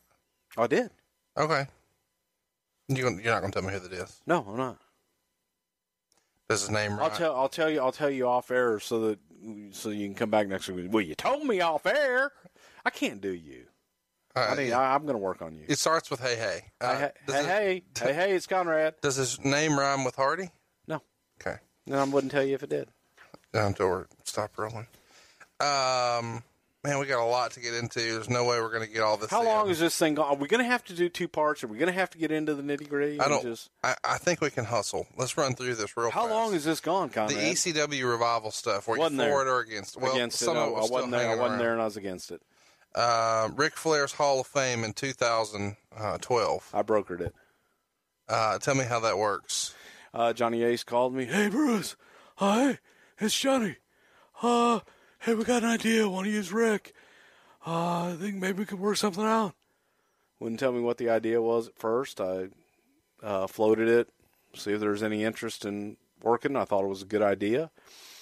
Um, we went back and forth when it was time to do the big conference call because once attorneys got involved on both sides, tended to muddy the waters and screw it all up. What did TNA want? Do they want money, talent, or both? All the above. They wanted money. They wanted talent exchange. You know, okay, well, if we give you Ric Flair, then we want uh, Brooklyn Brawler. No, but that Did they ask for like John Cena or something? no, they didn't. They asked for Christian, and they got Christian. No, they, no, no. I mean, if uh, you're you're giving them Ric Flair. And instead of didn't even ask for Rock or Cena or Orton or no, we want a Christian. when you call, I assume you call Vince directly. I called Johnny. I dealt with with Johnny, Okay. and then uh, Vince was going to get on with Johnny and their attorney with me and our attorney and stuff. so, does Laurinaitis say no Rock, no Cena? We didn't know. No, Dixie- Rock and Cena. says- Rock and Cena were not discussed. They just went straight for Christian. Yeah, This is real. I'm gonna throw. This, I mean, this is I'm not- gonna throw this fucking headset across the room. This is not a rib. No, it's not a rib. I love Christian, but it seems I love Christian, it seems too. really random. but I would rather. I would ask for. Cena. Yeah, I mean, you know, you're going to get a no, but ask. ask. Yeah. You start off with a no. That's right. Yeah, and work. And, you know, I don't mean to say that, but you work down. No, I- you know, I- I love Jay to death, tippy but- top. So, um, wow. All right, listen. This isn't about a specific guy's payoff. How much money did they ask for? Who? TNA. I didn't think you were going to say yes. They asked for money. I thought it was strictly talent, but they're asking for money. Well, yeah, well, they thought they WWE will get money out of it. Um, but the the deal was simply Hundred thousand. No, goddamn. Uh, the the deal was very simple. The deal was whatever they were paying Ric, we would pay their guy, and and be done with it. That- Oh, That's what the deal ended up. But no, they they Oh, want they wanted a lot of money. I mean, they they they want felt that well we'll we'll get you know hundred thousand dollars on it. No, they didn't ask for that, folks. Um, That's for fifty. it, it was made it was made real clear what they were willing to do on their side. And at first, they you know they didn't offer up a talent swap. They just wanted Ric. and they were gonna, just going to pay money. Uh huh. Oh wow. Okay. And you know, I came back and said, "We that got, didn't we even cross get, my mind. Like, we we got to get something else out of this." sure. And it was my idea to at least get talent back. And Especially I was when I you- was shocked when it was like, "Well, ask, ask, think we can get Christian?" Is that Dixie Carter? I don't know. No, no. I think it's Yes, Dixie. it was. Dixie really wanted to get. So Yeah. Christian had been there. She had a before. relationship with Christian. Yeah, yeah, Christian yeah. meant something to them. And It he's a was- great he was guy. one of the world champions. Yeah. He is a great guy. Yeah, but it's just it is random. Um, Ric was going to do it either way. I'm sure exactly. I mean, there's no way you were keeping so you him might off as the so you deal. might as well you know make it as best as you can. Get the exposure of a guy on your TV on their TV, and get somebody from their from theirs on yours. Uh, I mean, you might as well make it the best you can. On this conference call, is this the first time you talked to Vince in a long I, I wasn't on the conference call. I had a heart attack right before it. You didn't speak to Vince at all. Uh, I did speak to him one time before that to set up the conference call, but it was short and just kind of well, you know what? Let's get everybody together, and you know my philosophy, and which came from him. You know, whenever there's disputes and there's he said, she said, get Just he and out. she together Sure. and say, okay, here, you know, let's let's get all this shit out now, so it's not finger pointing after the fact. And anything else you want to discuss about that Hall of Fame? No, I th- I thought it was beneficial to everybody. I'm glad Ric got to do it. It was win-win. It was win win. Uh, he's my boy, but I got to ask. He had a reputation for having a really good time in Orlando and running up some crazy tabs occasionally and getting a draw. And supposedly took that a little far on a European tour. TNA turned down the draw.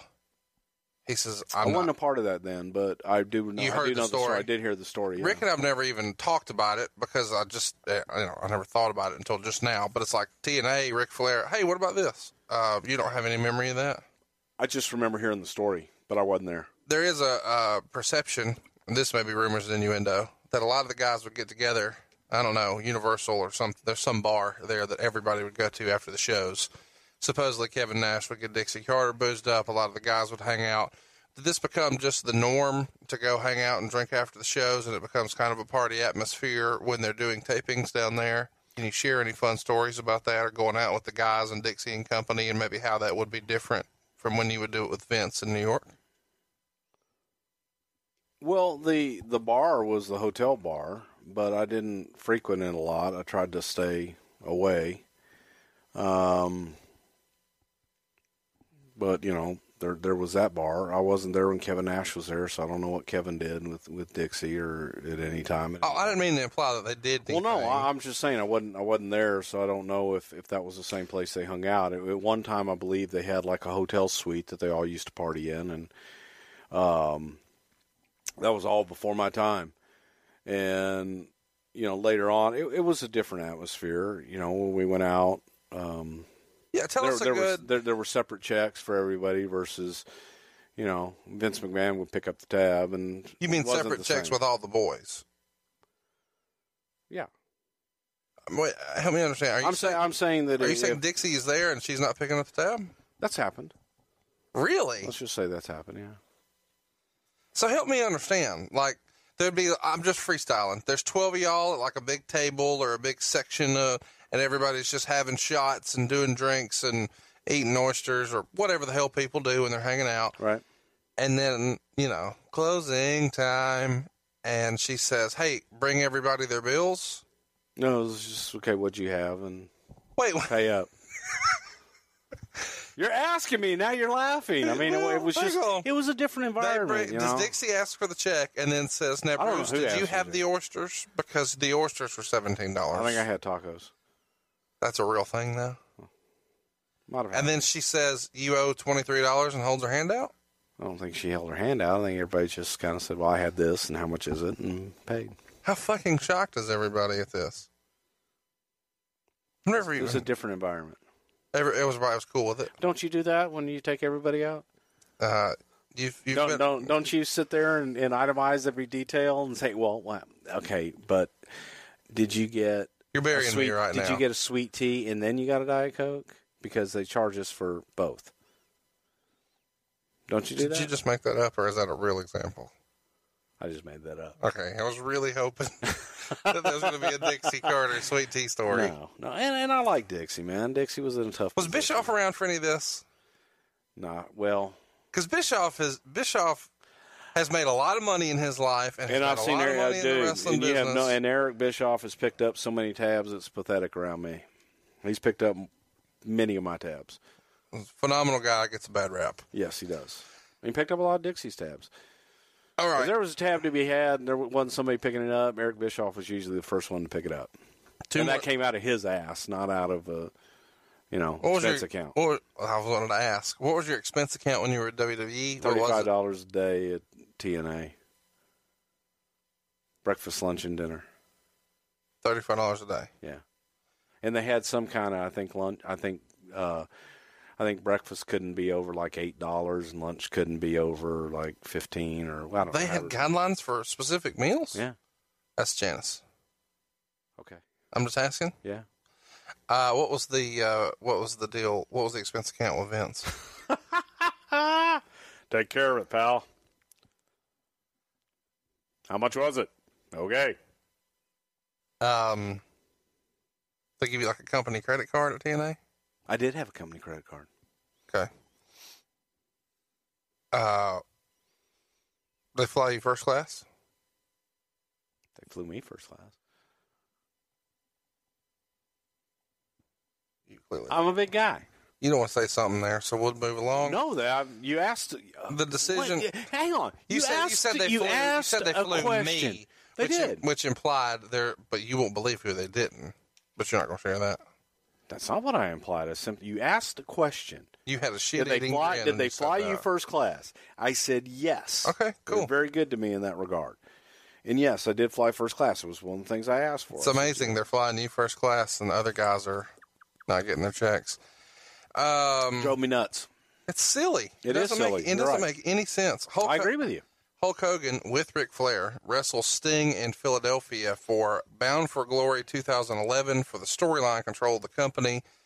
Uh, it only draws like 3,500 folks or so. Did you guys think that Hogan was going to be a bigger draw? How difficult was that to get the match in the ring? It seems like at this point, Hogan, it's really Well, the the difficulty of getting the match in the ring was Hulk's physical shape because he had had several back surgeries and and it just was whose idea was it? constant. Whose idea was what? Booking Hogan in a match in 2011. Well, Vince Russo was doing the TV and the creative at that time, so I guess it was Vince Russo's. I didn't I didn't really get into the creative uh, taking that over until right after that. So Right- even though you were talent relations here, are you are you dealing with Hogan, or is that somebody you just don't have to mess with?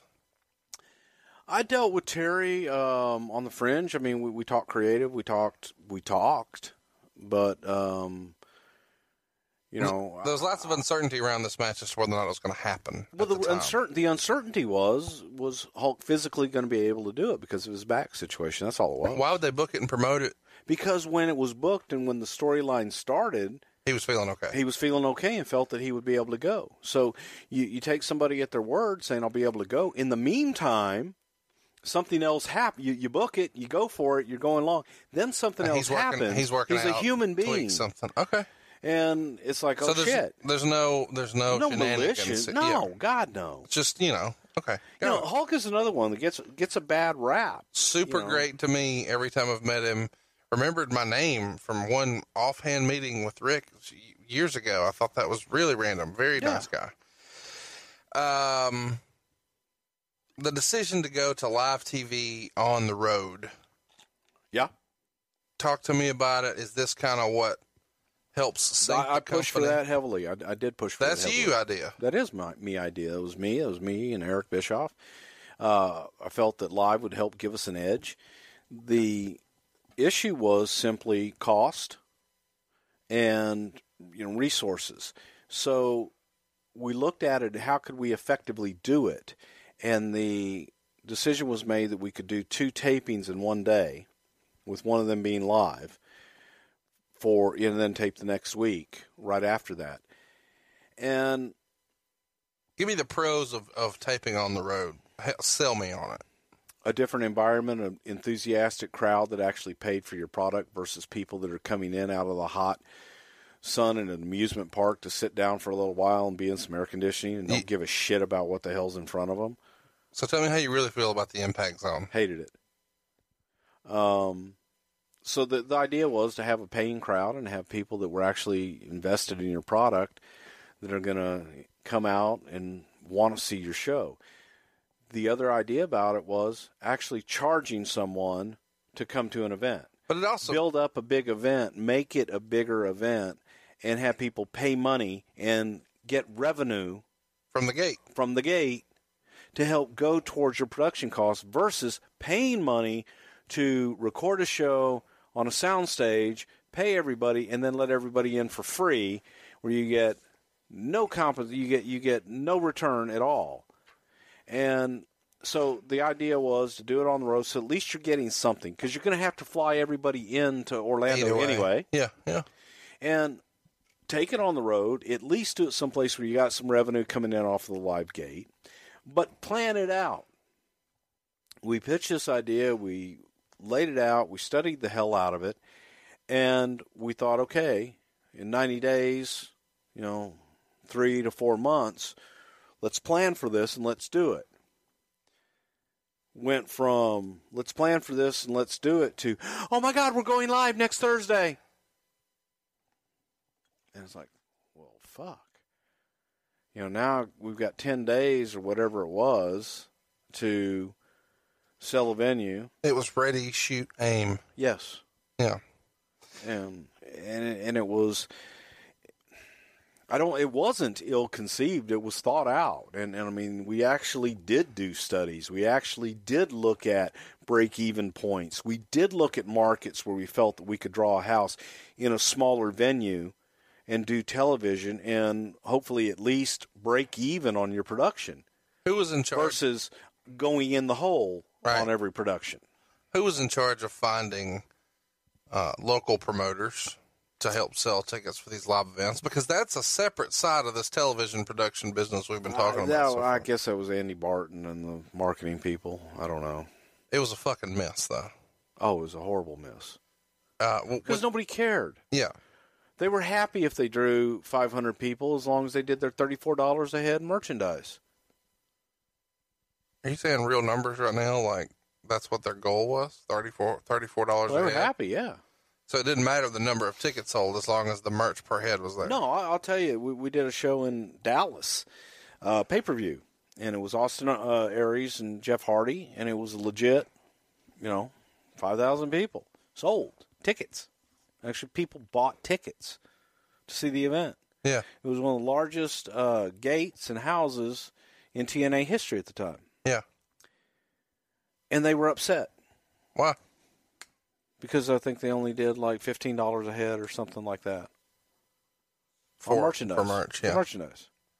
And I'm like, so we just drew more money than you have in the history of the company.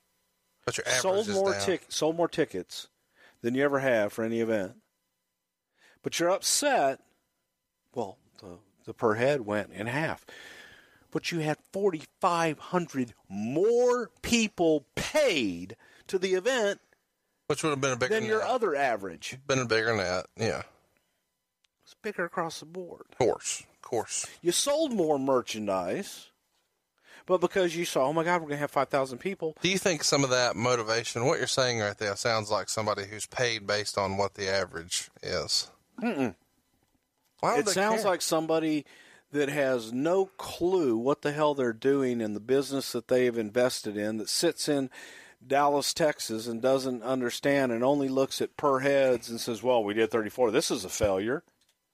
Well, that's simple math, though. What you're saying, There- there- It there's- simple math, but they're not looking at both sides of it.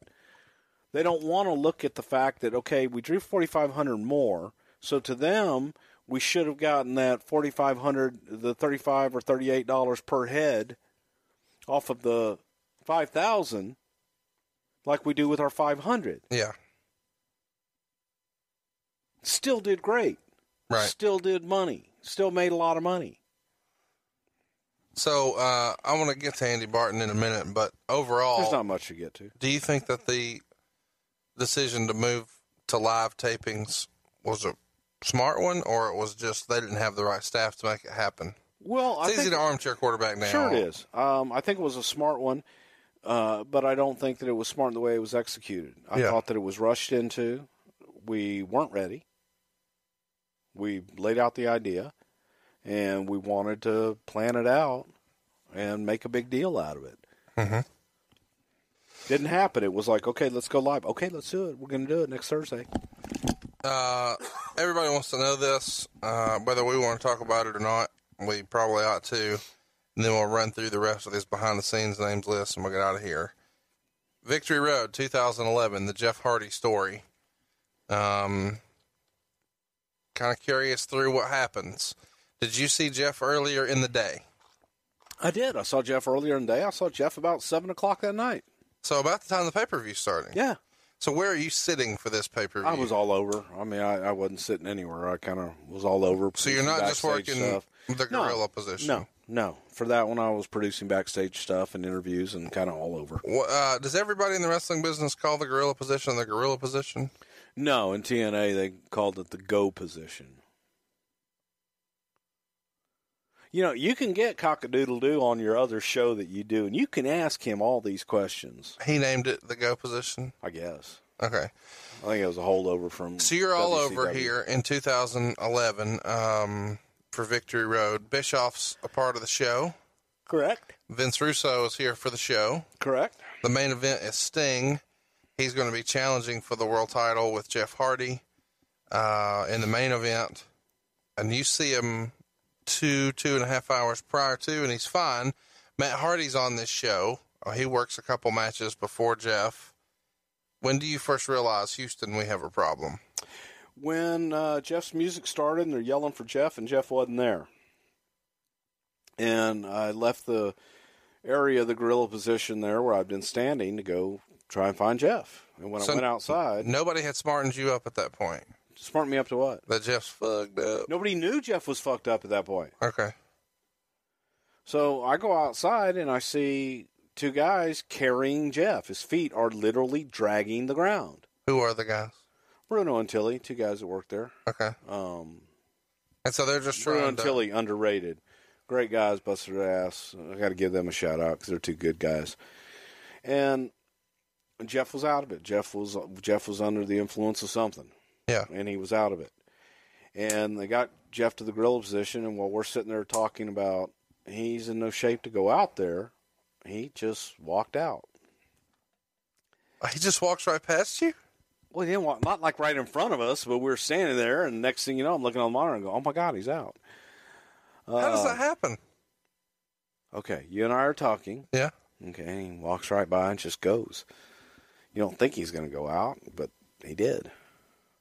So, So, nobody thought it was necessary to like take him by the hand and sit him down. They just thought, hey, he knows. well, you he's know, we didn't think he was capable of Okay. getting up the stairs. He's weekend at Bernie's almost. Yes. Okay. Yeah. so now he's meandering down the ramp. Yeah. You have to be shitting bricks. Yeah. So you're seeing the monitor. You're standing And- with Bischoff and who else? Eric was there. Sting was there. Um, we got Dixie there, just saying, "Hey, you know." She's, Where's she normally watch the show? I don't know. She likes to watch out in the crowd. But she's back for this. Well, yeah, we got her back there for that. I said, "Hey, he can't." Well, you know, he's he'll be all right. What's Russo saying? Well, Russo was in the truck, so I ran out to the truck to tell Russo what was going on because I didn't want to talk about it over the uh, Yeah. uh, headsets. So went out and I said, "Man, Even though it was gotta- apparent, but you still wanted to respect a little bit of privacy. Or just yeah, not just hear the dirty laundry. right, not you know go get on a podcast and talk about all this shit." So uh, we came back and Eric and I discussed. We said, "Well, he can't work a match," and it was just it was unprofessional, it was uncalled for, and, and we talked to Sting and said, "Need you to go out there and just beat him. Um, just go out." Scale of one to ten, how pissed off is Sting? Sting was pissed. Sting was about a, a 108 on a scale of one to ten at that point. and Is he screaming and cussing absolutely, mad? no, he doesn't scream and cuss. He was seething. He was mad inside where it counts. It was apparent. Yeah. And I said, you know, you just need to go out there and get him down, pin him, tell ref count three. We had Eric go out and actually try to tell Jeff, hey, we're going to beat you. Just lay down and let's get out Bischoff of this. Bischoff goes out Yeah, Bischoff went out. and says, "Hey, he cut a here's up." promo and then he put the microphone down and went over and told Jeff, told Sting, and that's what we're going to do. and it was like a minute, and he pins Yep. him. And he pinned him. And Was there any Jeff thought to, hey, we really screwed the fans here on the main event. We need to send somebody else out there and have another match after. I realized you still had to deliver that, but it was horseshit. So, was there any thought like, man, let's send Matt Hardy out, or let's send Van Dam out, or something? at that point, it was more of a shock and let's get the fuck out of it. Um, cut our losses. There wasn't anybody right there to, to send out. Yeah, And because and a lot of guys may not realize this, but it's not like people imagine. When when your match is over, you go get your shit and you leave the building. yeah. And, you know, it was unfortunate. And Jeff left right after that. And Wait, hang on. What did you say to him after the match? I didn't say anything to him. What did Bischoff say? Bischoff, did- he left. Jeff kind of like just disappeared. I don't know if he went off the side or whatever, but no one saw when he came back and he disappeared. But Terry was uh, Terry Taylor was in charge of talent relations at that time, and then well, that's not his. This isn't his fault. Hang on. Okay. Can I finish my story? Yeah. So when I came in and and took over talent relations, and Terry unceremonially had left, um, they asked me, "So what are you going to do about Jeff Hardy?" I said, "Well, t- first of all, tell me what was done about Jeff Hardy." Yeah, that's a fair question. They said, "Well, what do you mean?" I said, "Well, is he f- f- suspended? Is he, you know, what was the fine? When's he coming back? What what are we doing here?" I said, "Well, I don't know." No They one ever, did nothing. no one ever talked to him. He left that night, and allegedly, no one ever talked to him. How long ago? I mean, how much time passes?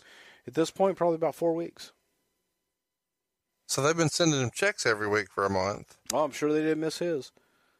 but nobody talked to him. Nobody talked to him. This is the ostrich analogy you started talking about at the beginning of the show. Yeah. So what's So your, I had to be the shit heel and call him and say, "Hey, man, you know, um, it's unprofessional and put us in a shitty position, put you in a sh- shitty position, and we're gonna have to suspend you until you can get some help." So the idea was for him to get some counseling, get some help, and when he was right, bring him back. And he did that. You know, he was going through some tough shit at the time he did that. He got it cleaned up, and um, I never saw him even remotely to where you could think, well, I wonder if he's had a drink or something like that. Um, not once. And got his shit straight. Came back, apologized to the locker room. Everybody accepted it. And was a model citizen. And now has reinvented himself, and he and his brother both are reinvented and relevant again. Yeah, and it's important to say here we're not burying Jeff Hardy. It's really a, a positive story. He had a lot of challenges. it's a success story. Absolutely, he had a lot of challenges in his life. In 2011, he has uh, an arrest, um, and he you know worked through that, worked through this, and now seemingly on the other side and doing real well. So uh, it's a success story. And he got the, you know, he's he's still very beloved by all the guys. I don't know anybody who dislikes Jeff Hardy. Nope. Uh, he is here in TNA. Jeff Hardy's here? Uh, well, we're not in TNA. Oh. Oh. Uh, yeah, thank God. We don't have a tax lane either. Uh, we he's here in TNA. And I've got insurance. So. Roll Tide. For, I mean, let's just call it like it is. He was one of the most over talents in WWE, and he winds up in TNA for a reason similar to the one that Kurt Angle's here for. You're head of talent relations. Y'all just don't drug test shit down there. Am I right? They drug test people. No, they did drug test people. Well, how, how does that work? How, how do these guys who are super over and stars and, and needle movers in both places, and specifically, we're saying Kurt Angle and Jeff Hardy can't make it work in WWE, no problem in TNA. Well, the drug tests were for the athletic commissions in the different states, like uh, I want to say Washington State or Oregon, and the states that had them. So they had to do a drug test, and at the first of the year, uh, they would come in, do physicals, do drug tests, and send them out. But that's it. That's it. How'd you if feel? there was reason, if there was reason to suspect someone was on drugs, and we'd do a drug test. How many times do you remember doing that? Freestyle that Uh, I know I did it at least three times. Same guy? Um, no, Three different guys? Two different guys. Okay. And the idea was you didn't feel like they were safe. You felt like they were a hazard to other people. What was the motivation? What gets you to say, "Oh, we got to drug test that guy," just to uh, catch him? I Hun- got oh God, no, Well, no. I mean that that's a horrible, That's that's, a horrible reason to. to No, I agree. The if someone is is impaired, you don't want them out there potentially to hurt hurt someone So else rather than- and hurt themselves. So rather than just look at them and do, do the eye test and say, "Hey, you're fucked up. You can't go," instead you just say, "Hey, need you to do me a favor." I did both. Okay. I gave them an opportunity to tell me. And if they said no, then you followed up with, "Here Okay, it is." great, cool, man. Then you got no problem doing because, this. because there's a feeling here, and I'm one of them that, that feel that you you're not right. So I'm gonna need you to put this in here so that I can then take it away from everybody that thinks you might be a little fucked up right now.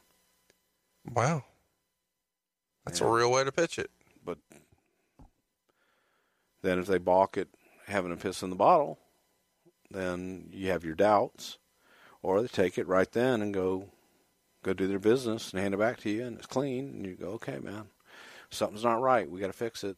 And but if they, you know, come Did- back and they're dirty, so you had your chance. You could have told me. So this is like one of those GNC tests that you just do right then. No, it was it was with the facility. Uh, I believe it was Aegis or something like How'd that. you turn it so fast? in Orlando? You you didn't. You had to give it to them. You didn't get the result back for like a day or two. Okay. But I wouldn't let them work if there was suspicion. Oh, okay. No. Okay. Uh, but you still paid them. I mean, they're innocent until proven guilty. they right? are. Um, is there Just for the record, they were all guilty. But Sure, I have no doubt. Is there any sort of um, commentary you can give? I mean, I just want you to just don't work it. I mean, just shoot from the hip here. Jeff Hardy and Kurt Angle are superstars, big needle movers. Vince clearly sees, man, this is fucking bad. And, and Vince gives a lot of latitude. And these guys find their way to TNA still and have careers there. Is there n- no responsibility there whatsoever, you think? Or what do you mean? what? I mean, Vince doesn't just turn down money. He's not allergic to money. So for him to take a pass on these guys, there's something there. Yeah. No concern for their safety. It's just, oh, look what we got.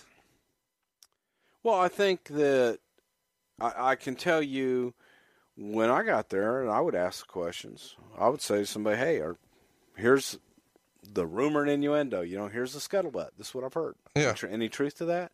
You have to take them at their word at that point. But if you start seeing things that are suspect, You're saying with the talent, you'd say, hey, man, I saying hear, with the talent, I hear yeah. you fucked up. yes, Okay. and I would say it's just like that too. Yeah.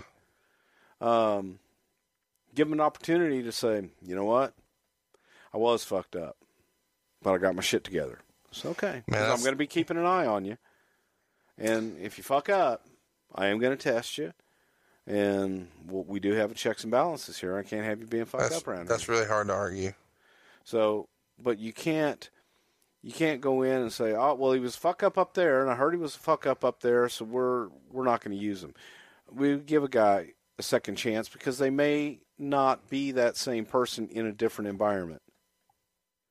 But I would I would address it with them because I, I just wanted them to know that that I know or I've heard. Yeah. Change my mind. Sure. Well, um, that's interesting. Let's run through some some quick names here, and then we'll wrap this up. You said a minute ago, not much to say about Andy Barton. Tell everybody listening, who the hell's Andy Barton? What's he do? Andy Barton was like the executive vice president of operations, and he handled uh, marketing. He handled uh, booking the buildings, international deals, stuff like that. What territory did he come from? He came from the Dixie Carter ad agency territory. So no wrestling background, Zero. just somebody who's one of her confidants from a previous failed business. Correct. Okay. Um, Dean Broadhead. He's a name that people have only become familiar with since the Billy Corgan lawsuit, I believe. Maybe some other people before, but that's for the first time a lot of people listening to this would have seen his name. Who is Dean Broadhead, and uh, where did he break into the business? You want the one word, or you want the name association? Give me whatever you want to give me. Dishonest. No wrestling background. No. Uh, what is his background? He flew fighter jets in Vietnam. Any famous quotes you can attribute to him? No. Okay. I guess if you're named in a lawsuit, we're gonna move along. Uh, Serg. Serg, Dixie's husband. I like Serg, man. Serg was a lot of fun. What's your favorite Serg uh, entrance music?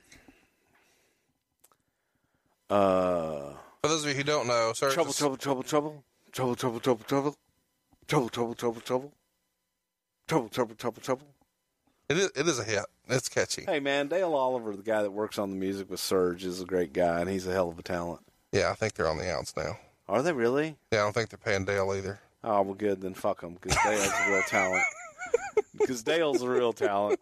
Um, but no, I, I like Serg, man. I, I've never had a problem with Serg. Eric Bischoff leaves WCW. Uh, he's working with Jason Hervey at one point. They're suing TNA uh, for unpaid uh, You said they leave WCW. They left TNA. Well, they left them both. Uh, right. The TNA situation. When he leaves, are you there when Bischoff leaves or not? No, Uh, I left in July 2013. what did uh, Hervey do for TNA when you were around? Uh, BHE Productions, Bischoff Hervey Entertainment. Right. Uh, they were partners and they were the executive producers. So it was like they were co-executive producers of the show.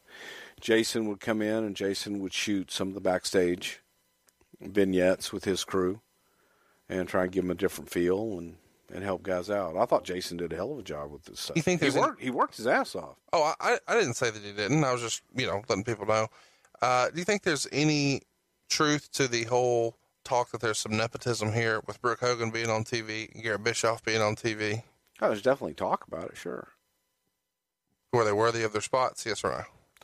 I think that uh, Brooke got put into an unfair position because I think people Because of the music. because of the music, and I think because people thought Sure. that Hulk would really love this, and I don't think Hulk really loved it. Um, as far as Garrett, it was simply a situation to put Garrett out there. Garrett wanted to be a wrestler. Um, they made him pay his dues, refereeing for a year. Um, gave him gave him an opportunity. He has a name, hardworking kid, uh, honest kid. If his name was uh, Garrett Jackson, you know, would we be examining it No. the same way? No. you wouldn't. But the fact that his dad was Eric, It is what it is. It is what it is. And Garrett, you know, probably not made for the wrestling business. How but does- it doesn't mean that he didn't train really hard and do the best that he could. How does Wes Brisco wind up in TNA and not with WWE? He was with. WWE. Well, you know what I mean. Like he had a much longer run in TNA. Well, Jerry Brisco's a friend of mine, and when Wes wasn't picked up by WWE, they had an idea they were going to start him, and then they just cut him. Um, I'd always been a big fan of Wes's, and he was young, very green, but I, I thought that we could build something with him and put him in a position where he could work with some older guys. Get the rub. Yeah, Yeah. and and teach him. So, to me, uh, it, having young guys like that that had never been to WWE, these guys that we can mold, that we can build, that can be TNA guys, and with Garrett and and then with Wes, it was just something to build on too. You know, the youth movement that everybody accused us that we never had. Was Hogan still there when you left? Yes. For you- about another, yeah, for maybe about another month or so. Did you have any um, that doesn't work for me, brother conversations? What do you? Mean? I don't. Well, there's this perception online, rumors and innuendo, that uh, Hogan would sometimes see what was written and then at the last minute say, That doesn't work for me, brother. Okay, bullshit. I can tell by the reaction. Um, Vince Russo, he was gone before you were gone. And now, of course, he came back and had another he was debacle. gone. He was gone in January of 2012. Twelve? Um, how does that come about? Rumors and innuendo is that he's very paranoid at the time, and there's lots of talk that he was um, always looking over his shoulder, and people were trying to screw him, and blah blah blah. Well, I've heard him say himself that I would meet with Dixie Carter behind his back to get his job, and the truth of the matter is, is there was a situation where I was in Nashville, Eric Bischoff was in Nashville, and Russo was in Nashville. All three of us, you know, no, none of us lived in Nashville. We were all there at the same time, and we were told we were going to have a meeting in the morning. So we all get there and we're doing our own thing. I think Eric was called in first, then Vince Russo, then me. And in my meeting, I was told that they had spoken to Russo and that Russo would simply be a television writer and Eric would continue on as the executive producer, but he would have a kind of an arm's length on the creative end of things and, and the creation of it, but that I would then be seen, uh, I would oversee all the production and all of the programming and writing. So I became execu- uh, executive or senior vice president of programming and talent relations. So, Eric, So when you got all these new job titles, did you get a bump? at that time, yeah, I, I did. Good for you. Yeah. That was a long No, pregnant pause there. Well, it was one of those. I told I was told my bump was going to be one thing, and then it came back and actually was something else. Were the checks in the mail? Yeah. Um, I don't know why I just thought of this. I've heard that TNA would sometimes send empty FedExes Ah, that's a new one. just so it'd be. Oh, we forgot to put the check. Just give them a couple extra days. Oh my god. That that doesn't that again doesn't shock me. Um, so Vince is on the outs. Is that the meeting where? Well, the the meeting the meeting is you're going to continue Vince doing what your thing, but it's going to go to uh it's going to go to Bruce, Right. and Bruce and Eric will finalize it and get it back to you, and you guys write it out, and we'll go produce it. Um, but no, I didn't go. I didn't know any of this until after Dixie and Dean had met with Eric, and then met with Russo, and then met with me, and told me about their meetings with Russo and and Eric. Um, Vince Russo's narrative is is that I went in and lobbied for his job. I didn't want his job, Right. but that I'd gone in and lobbied for his job to get him out and for me to be in charge. I was simply a guy that needed a job, that was happy to work, and sure, I'll do it. You know, that's what you need me to do. I'll be happy to do it.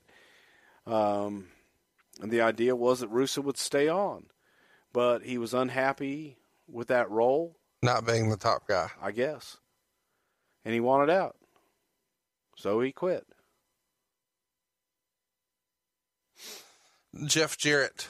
Uh, what was your what was the relationship with he and the company when you left? Spend my days working hard on the go, but the hands on the clock keep spinning too slow. I can't wait to be alone with my baby tonight. Is that an answer? It's a song. I remember the song. With my baby tonight. So we go. Ha. All right, hang with me. I know it's past J. E double F J double A double R E double T. Ha. You when you leave, what's he doing with the company? Who? Jeff. I don't know what's going on anymore. Um, when I leave, Jeff Jeff was pretty much removed. But then right after I leave, I hear he came back. How was he removed? Curious to see that. Um, he just stopped coming in. They didn't explain a lot to you, man. It was So like Jeff's not here. Well, who's doing this? Uh, well, go take that to so and so. But All right, let's talk about. I want to finish with the Carters, but first, you finish in TNA. How does that come to an end? comes to an end that I'm asked that the directive came down from uh, Beelzebub in uh, Dallas that I have to move to to Nashville, and I hemmed and hawed about it, and, and I was given advice to just draw it out because apparently Russo had been given the same ultimatum many many years ago. Who told you to stick your head in the sand and do the ostrich? and uh, several people. They, they said, "Well, just keep coming, and then you know they'll ask you about it every once in a while, and you just tell them that, yeah, I'm, I'm getting on that." I didn't want to do that. I told them the truth. I said, you know, when I started here, I had one caveat. The only caveat I had was, got to live in Houston. I've got family members, and I have a situation where my family members have to live in Houston. yeah. I'm not moving. Can't. And they said, that's absolutely not a problem. Will never be a problem. We would never ask you to move. And then they asked me to move. And when I said, you know, when I started here, we had this deal. Said, well, you know, Beelzebub wants you to. I said, okay, well, I can't do that. Well, think about it. So I took some time off. And while the while I was taking time off, they were sending out release letters to talent, not asking me, not telling me, nothing. Sending out letters and having the, the travel guy call and fire people. Who was over the released phone. while you were gone? Why are you on Uh, hiatus? Doc Gallows, uh, WWE superstar now, um, Lisa Marie. Hall of Famer for Um, sure. There were a few. Yeah.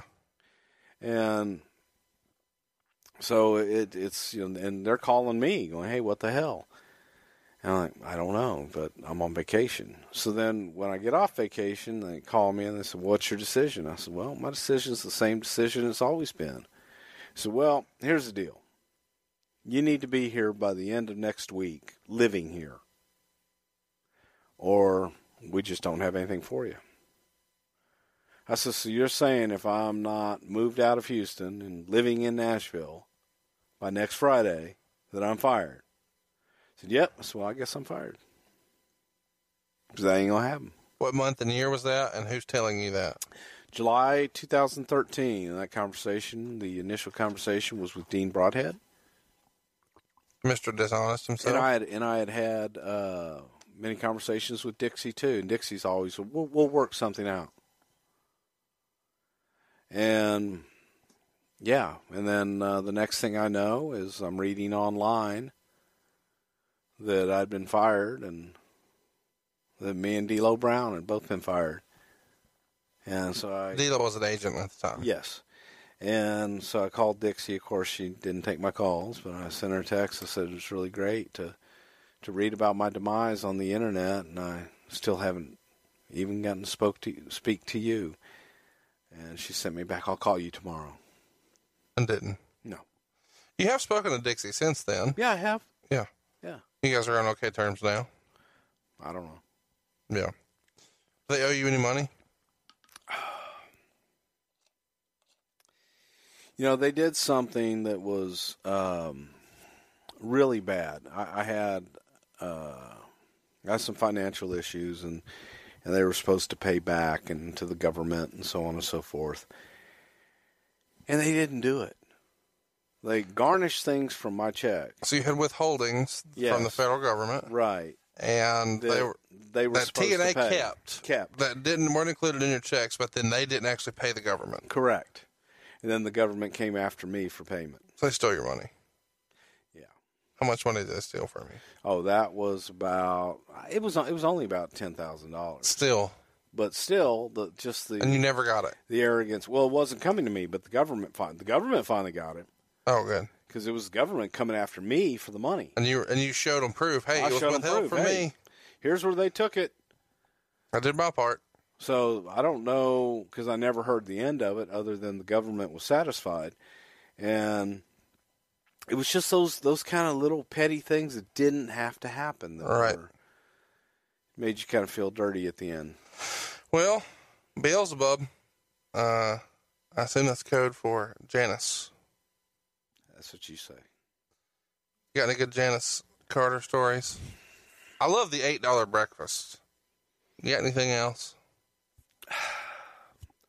You know, Janice just had a way of thinking that everything, all businesses are the same. Yeah. And because they were successful building power plants, that they'll be successful having a wrestling company. Why, Hulk Hogan wrestles for me. Oh, she liked to say it like that. Uh, Bob liked to say it like that. Yeah. You know, Hulk Hogan, he wrestles for me. Yeah. Sure does. Um, they just, you know, I I would hear stories about how what stand up people they were and and what uh, You'd hear that from who? people. Jim Ross told me that how, how great they were and that he'd love to work with them. And I called Jim at one point and I said, "Man, are you sure you met like The Carters. Janice and Bob? Because I mean, how much time did you spend with them?" Mm-hmm. Um, and I'm sure they could be very nice and very pleasant people. Like I said, Dixie, man, go party with Dixie. Go have a steak with Dixie and a couple bottles of wine. You'll have a blast. She's a really sweet, smart, nice lady. But have shit break down and need an answer for something.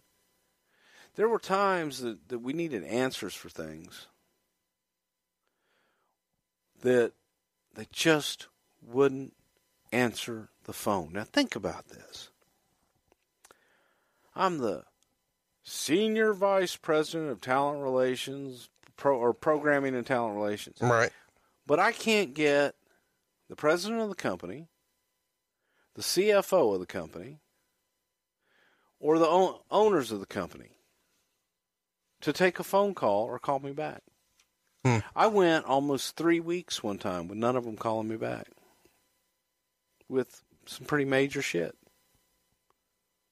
I would come into the office. I would come into Nashville. If I was coming into the office, if they knew I was in town, they wouldn't come into the office. Just to avoid this topic. I guess.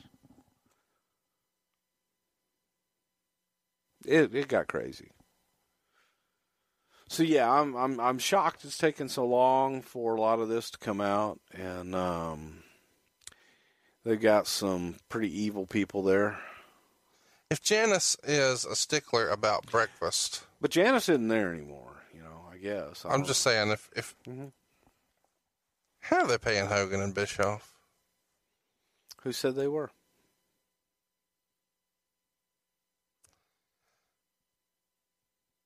I'm going to freestyle based on what you just said.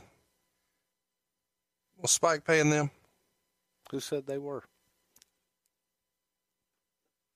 I think that's a nugget that I don't know that's out there. I don't. I don't know. Wow. So all this talk amongst all the boys all these years that Hogan and Bischoff were siphoning off the money. That money wasn't even coming from the TNA bucket. I'm I'm I'm freestyling. That was coming from Spike. You're freestyling.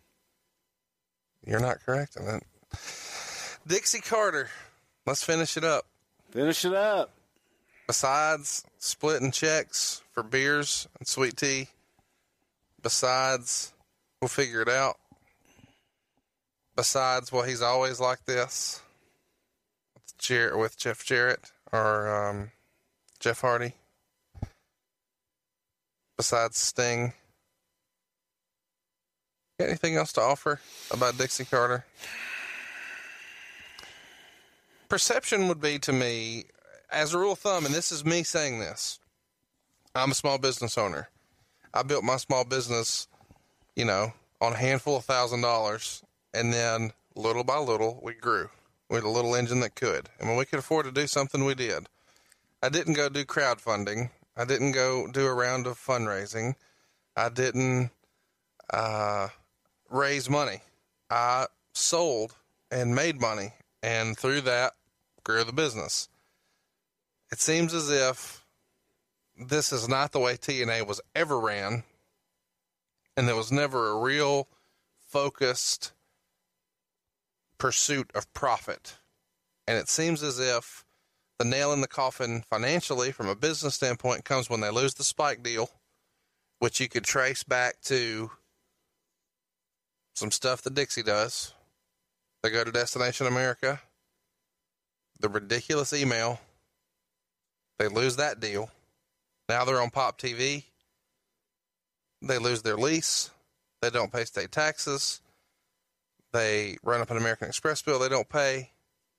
They're using a personal credit card to book travel.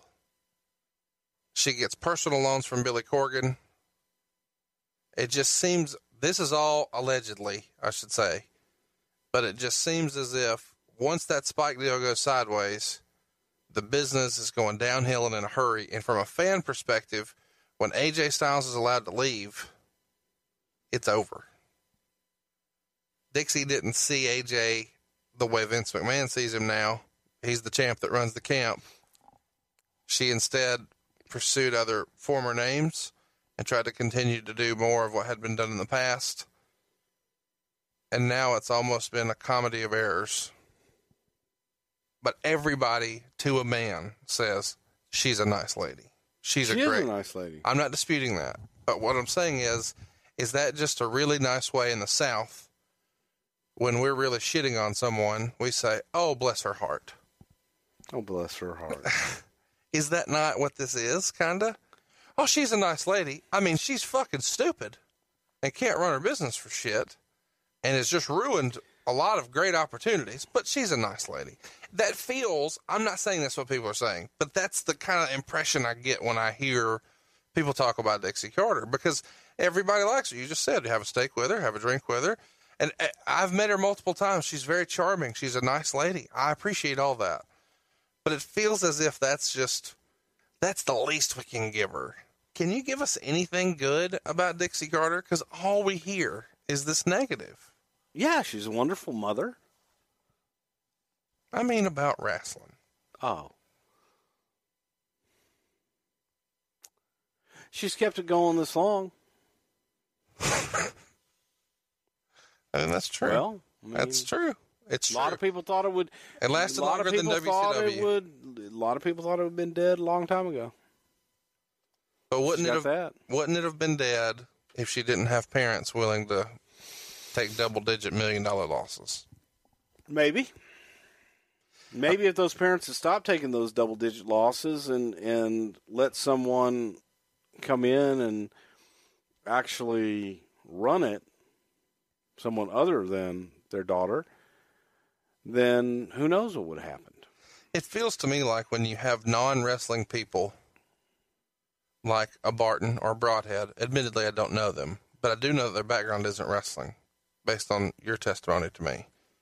It feels as if those people are in those positions. It becomes a situation where you don't have someone that you can necessarily trust to do the job. It's just someone that you know you can trust. And so Dixie may have looked around and said, Hey, I've known this guy a long time. We've worked together in other arenas. I can trust him. N- rather than, I can trust that he's the best guy for the job. Okay. Is that fair? Yeah. Would that have made any difference at all? No.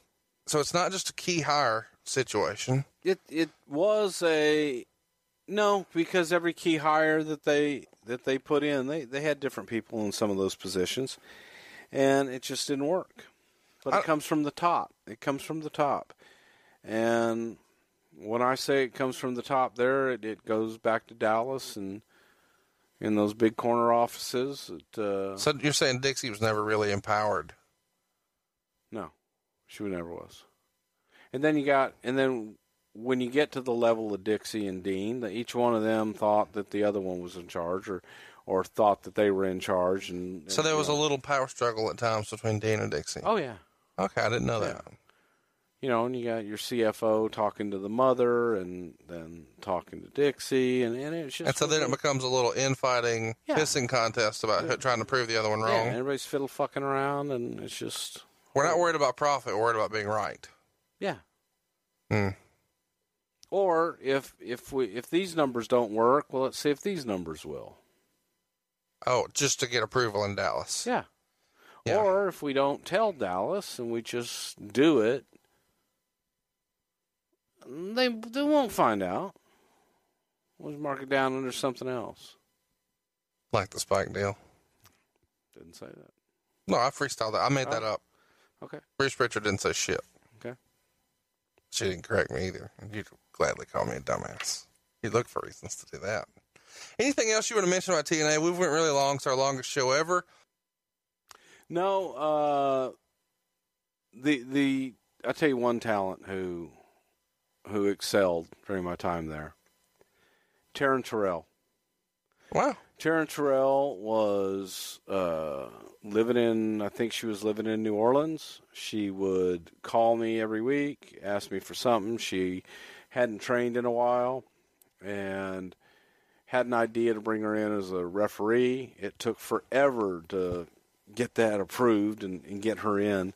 But when she finally started working and doing her stuff, I thought she blew everybody away. And I thought she was an excellent, excellent, fresh surprise.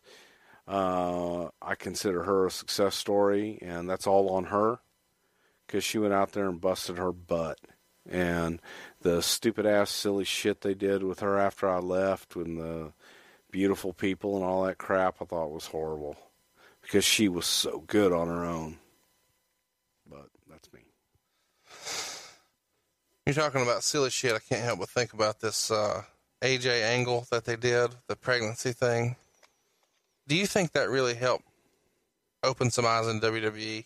I know I just Yeah. freestyled that, that that's crazy, but that seems like a WWE style angle, and AJ pulled it off and did a pretty damn good job with it. That's where you saw AJ's personality for the first time Yeah, and acting chops, yeah.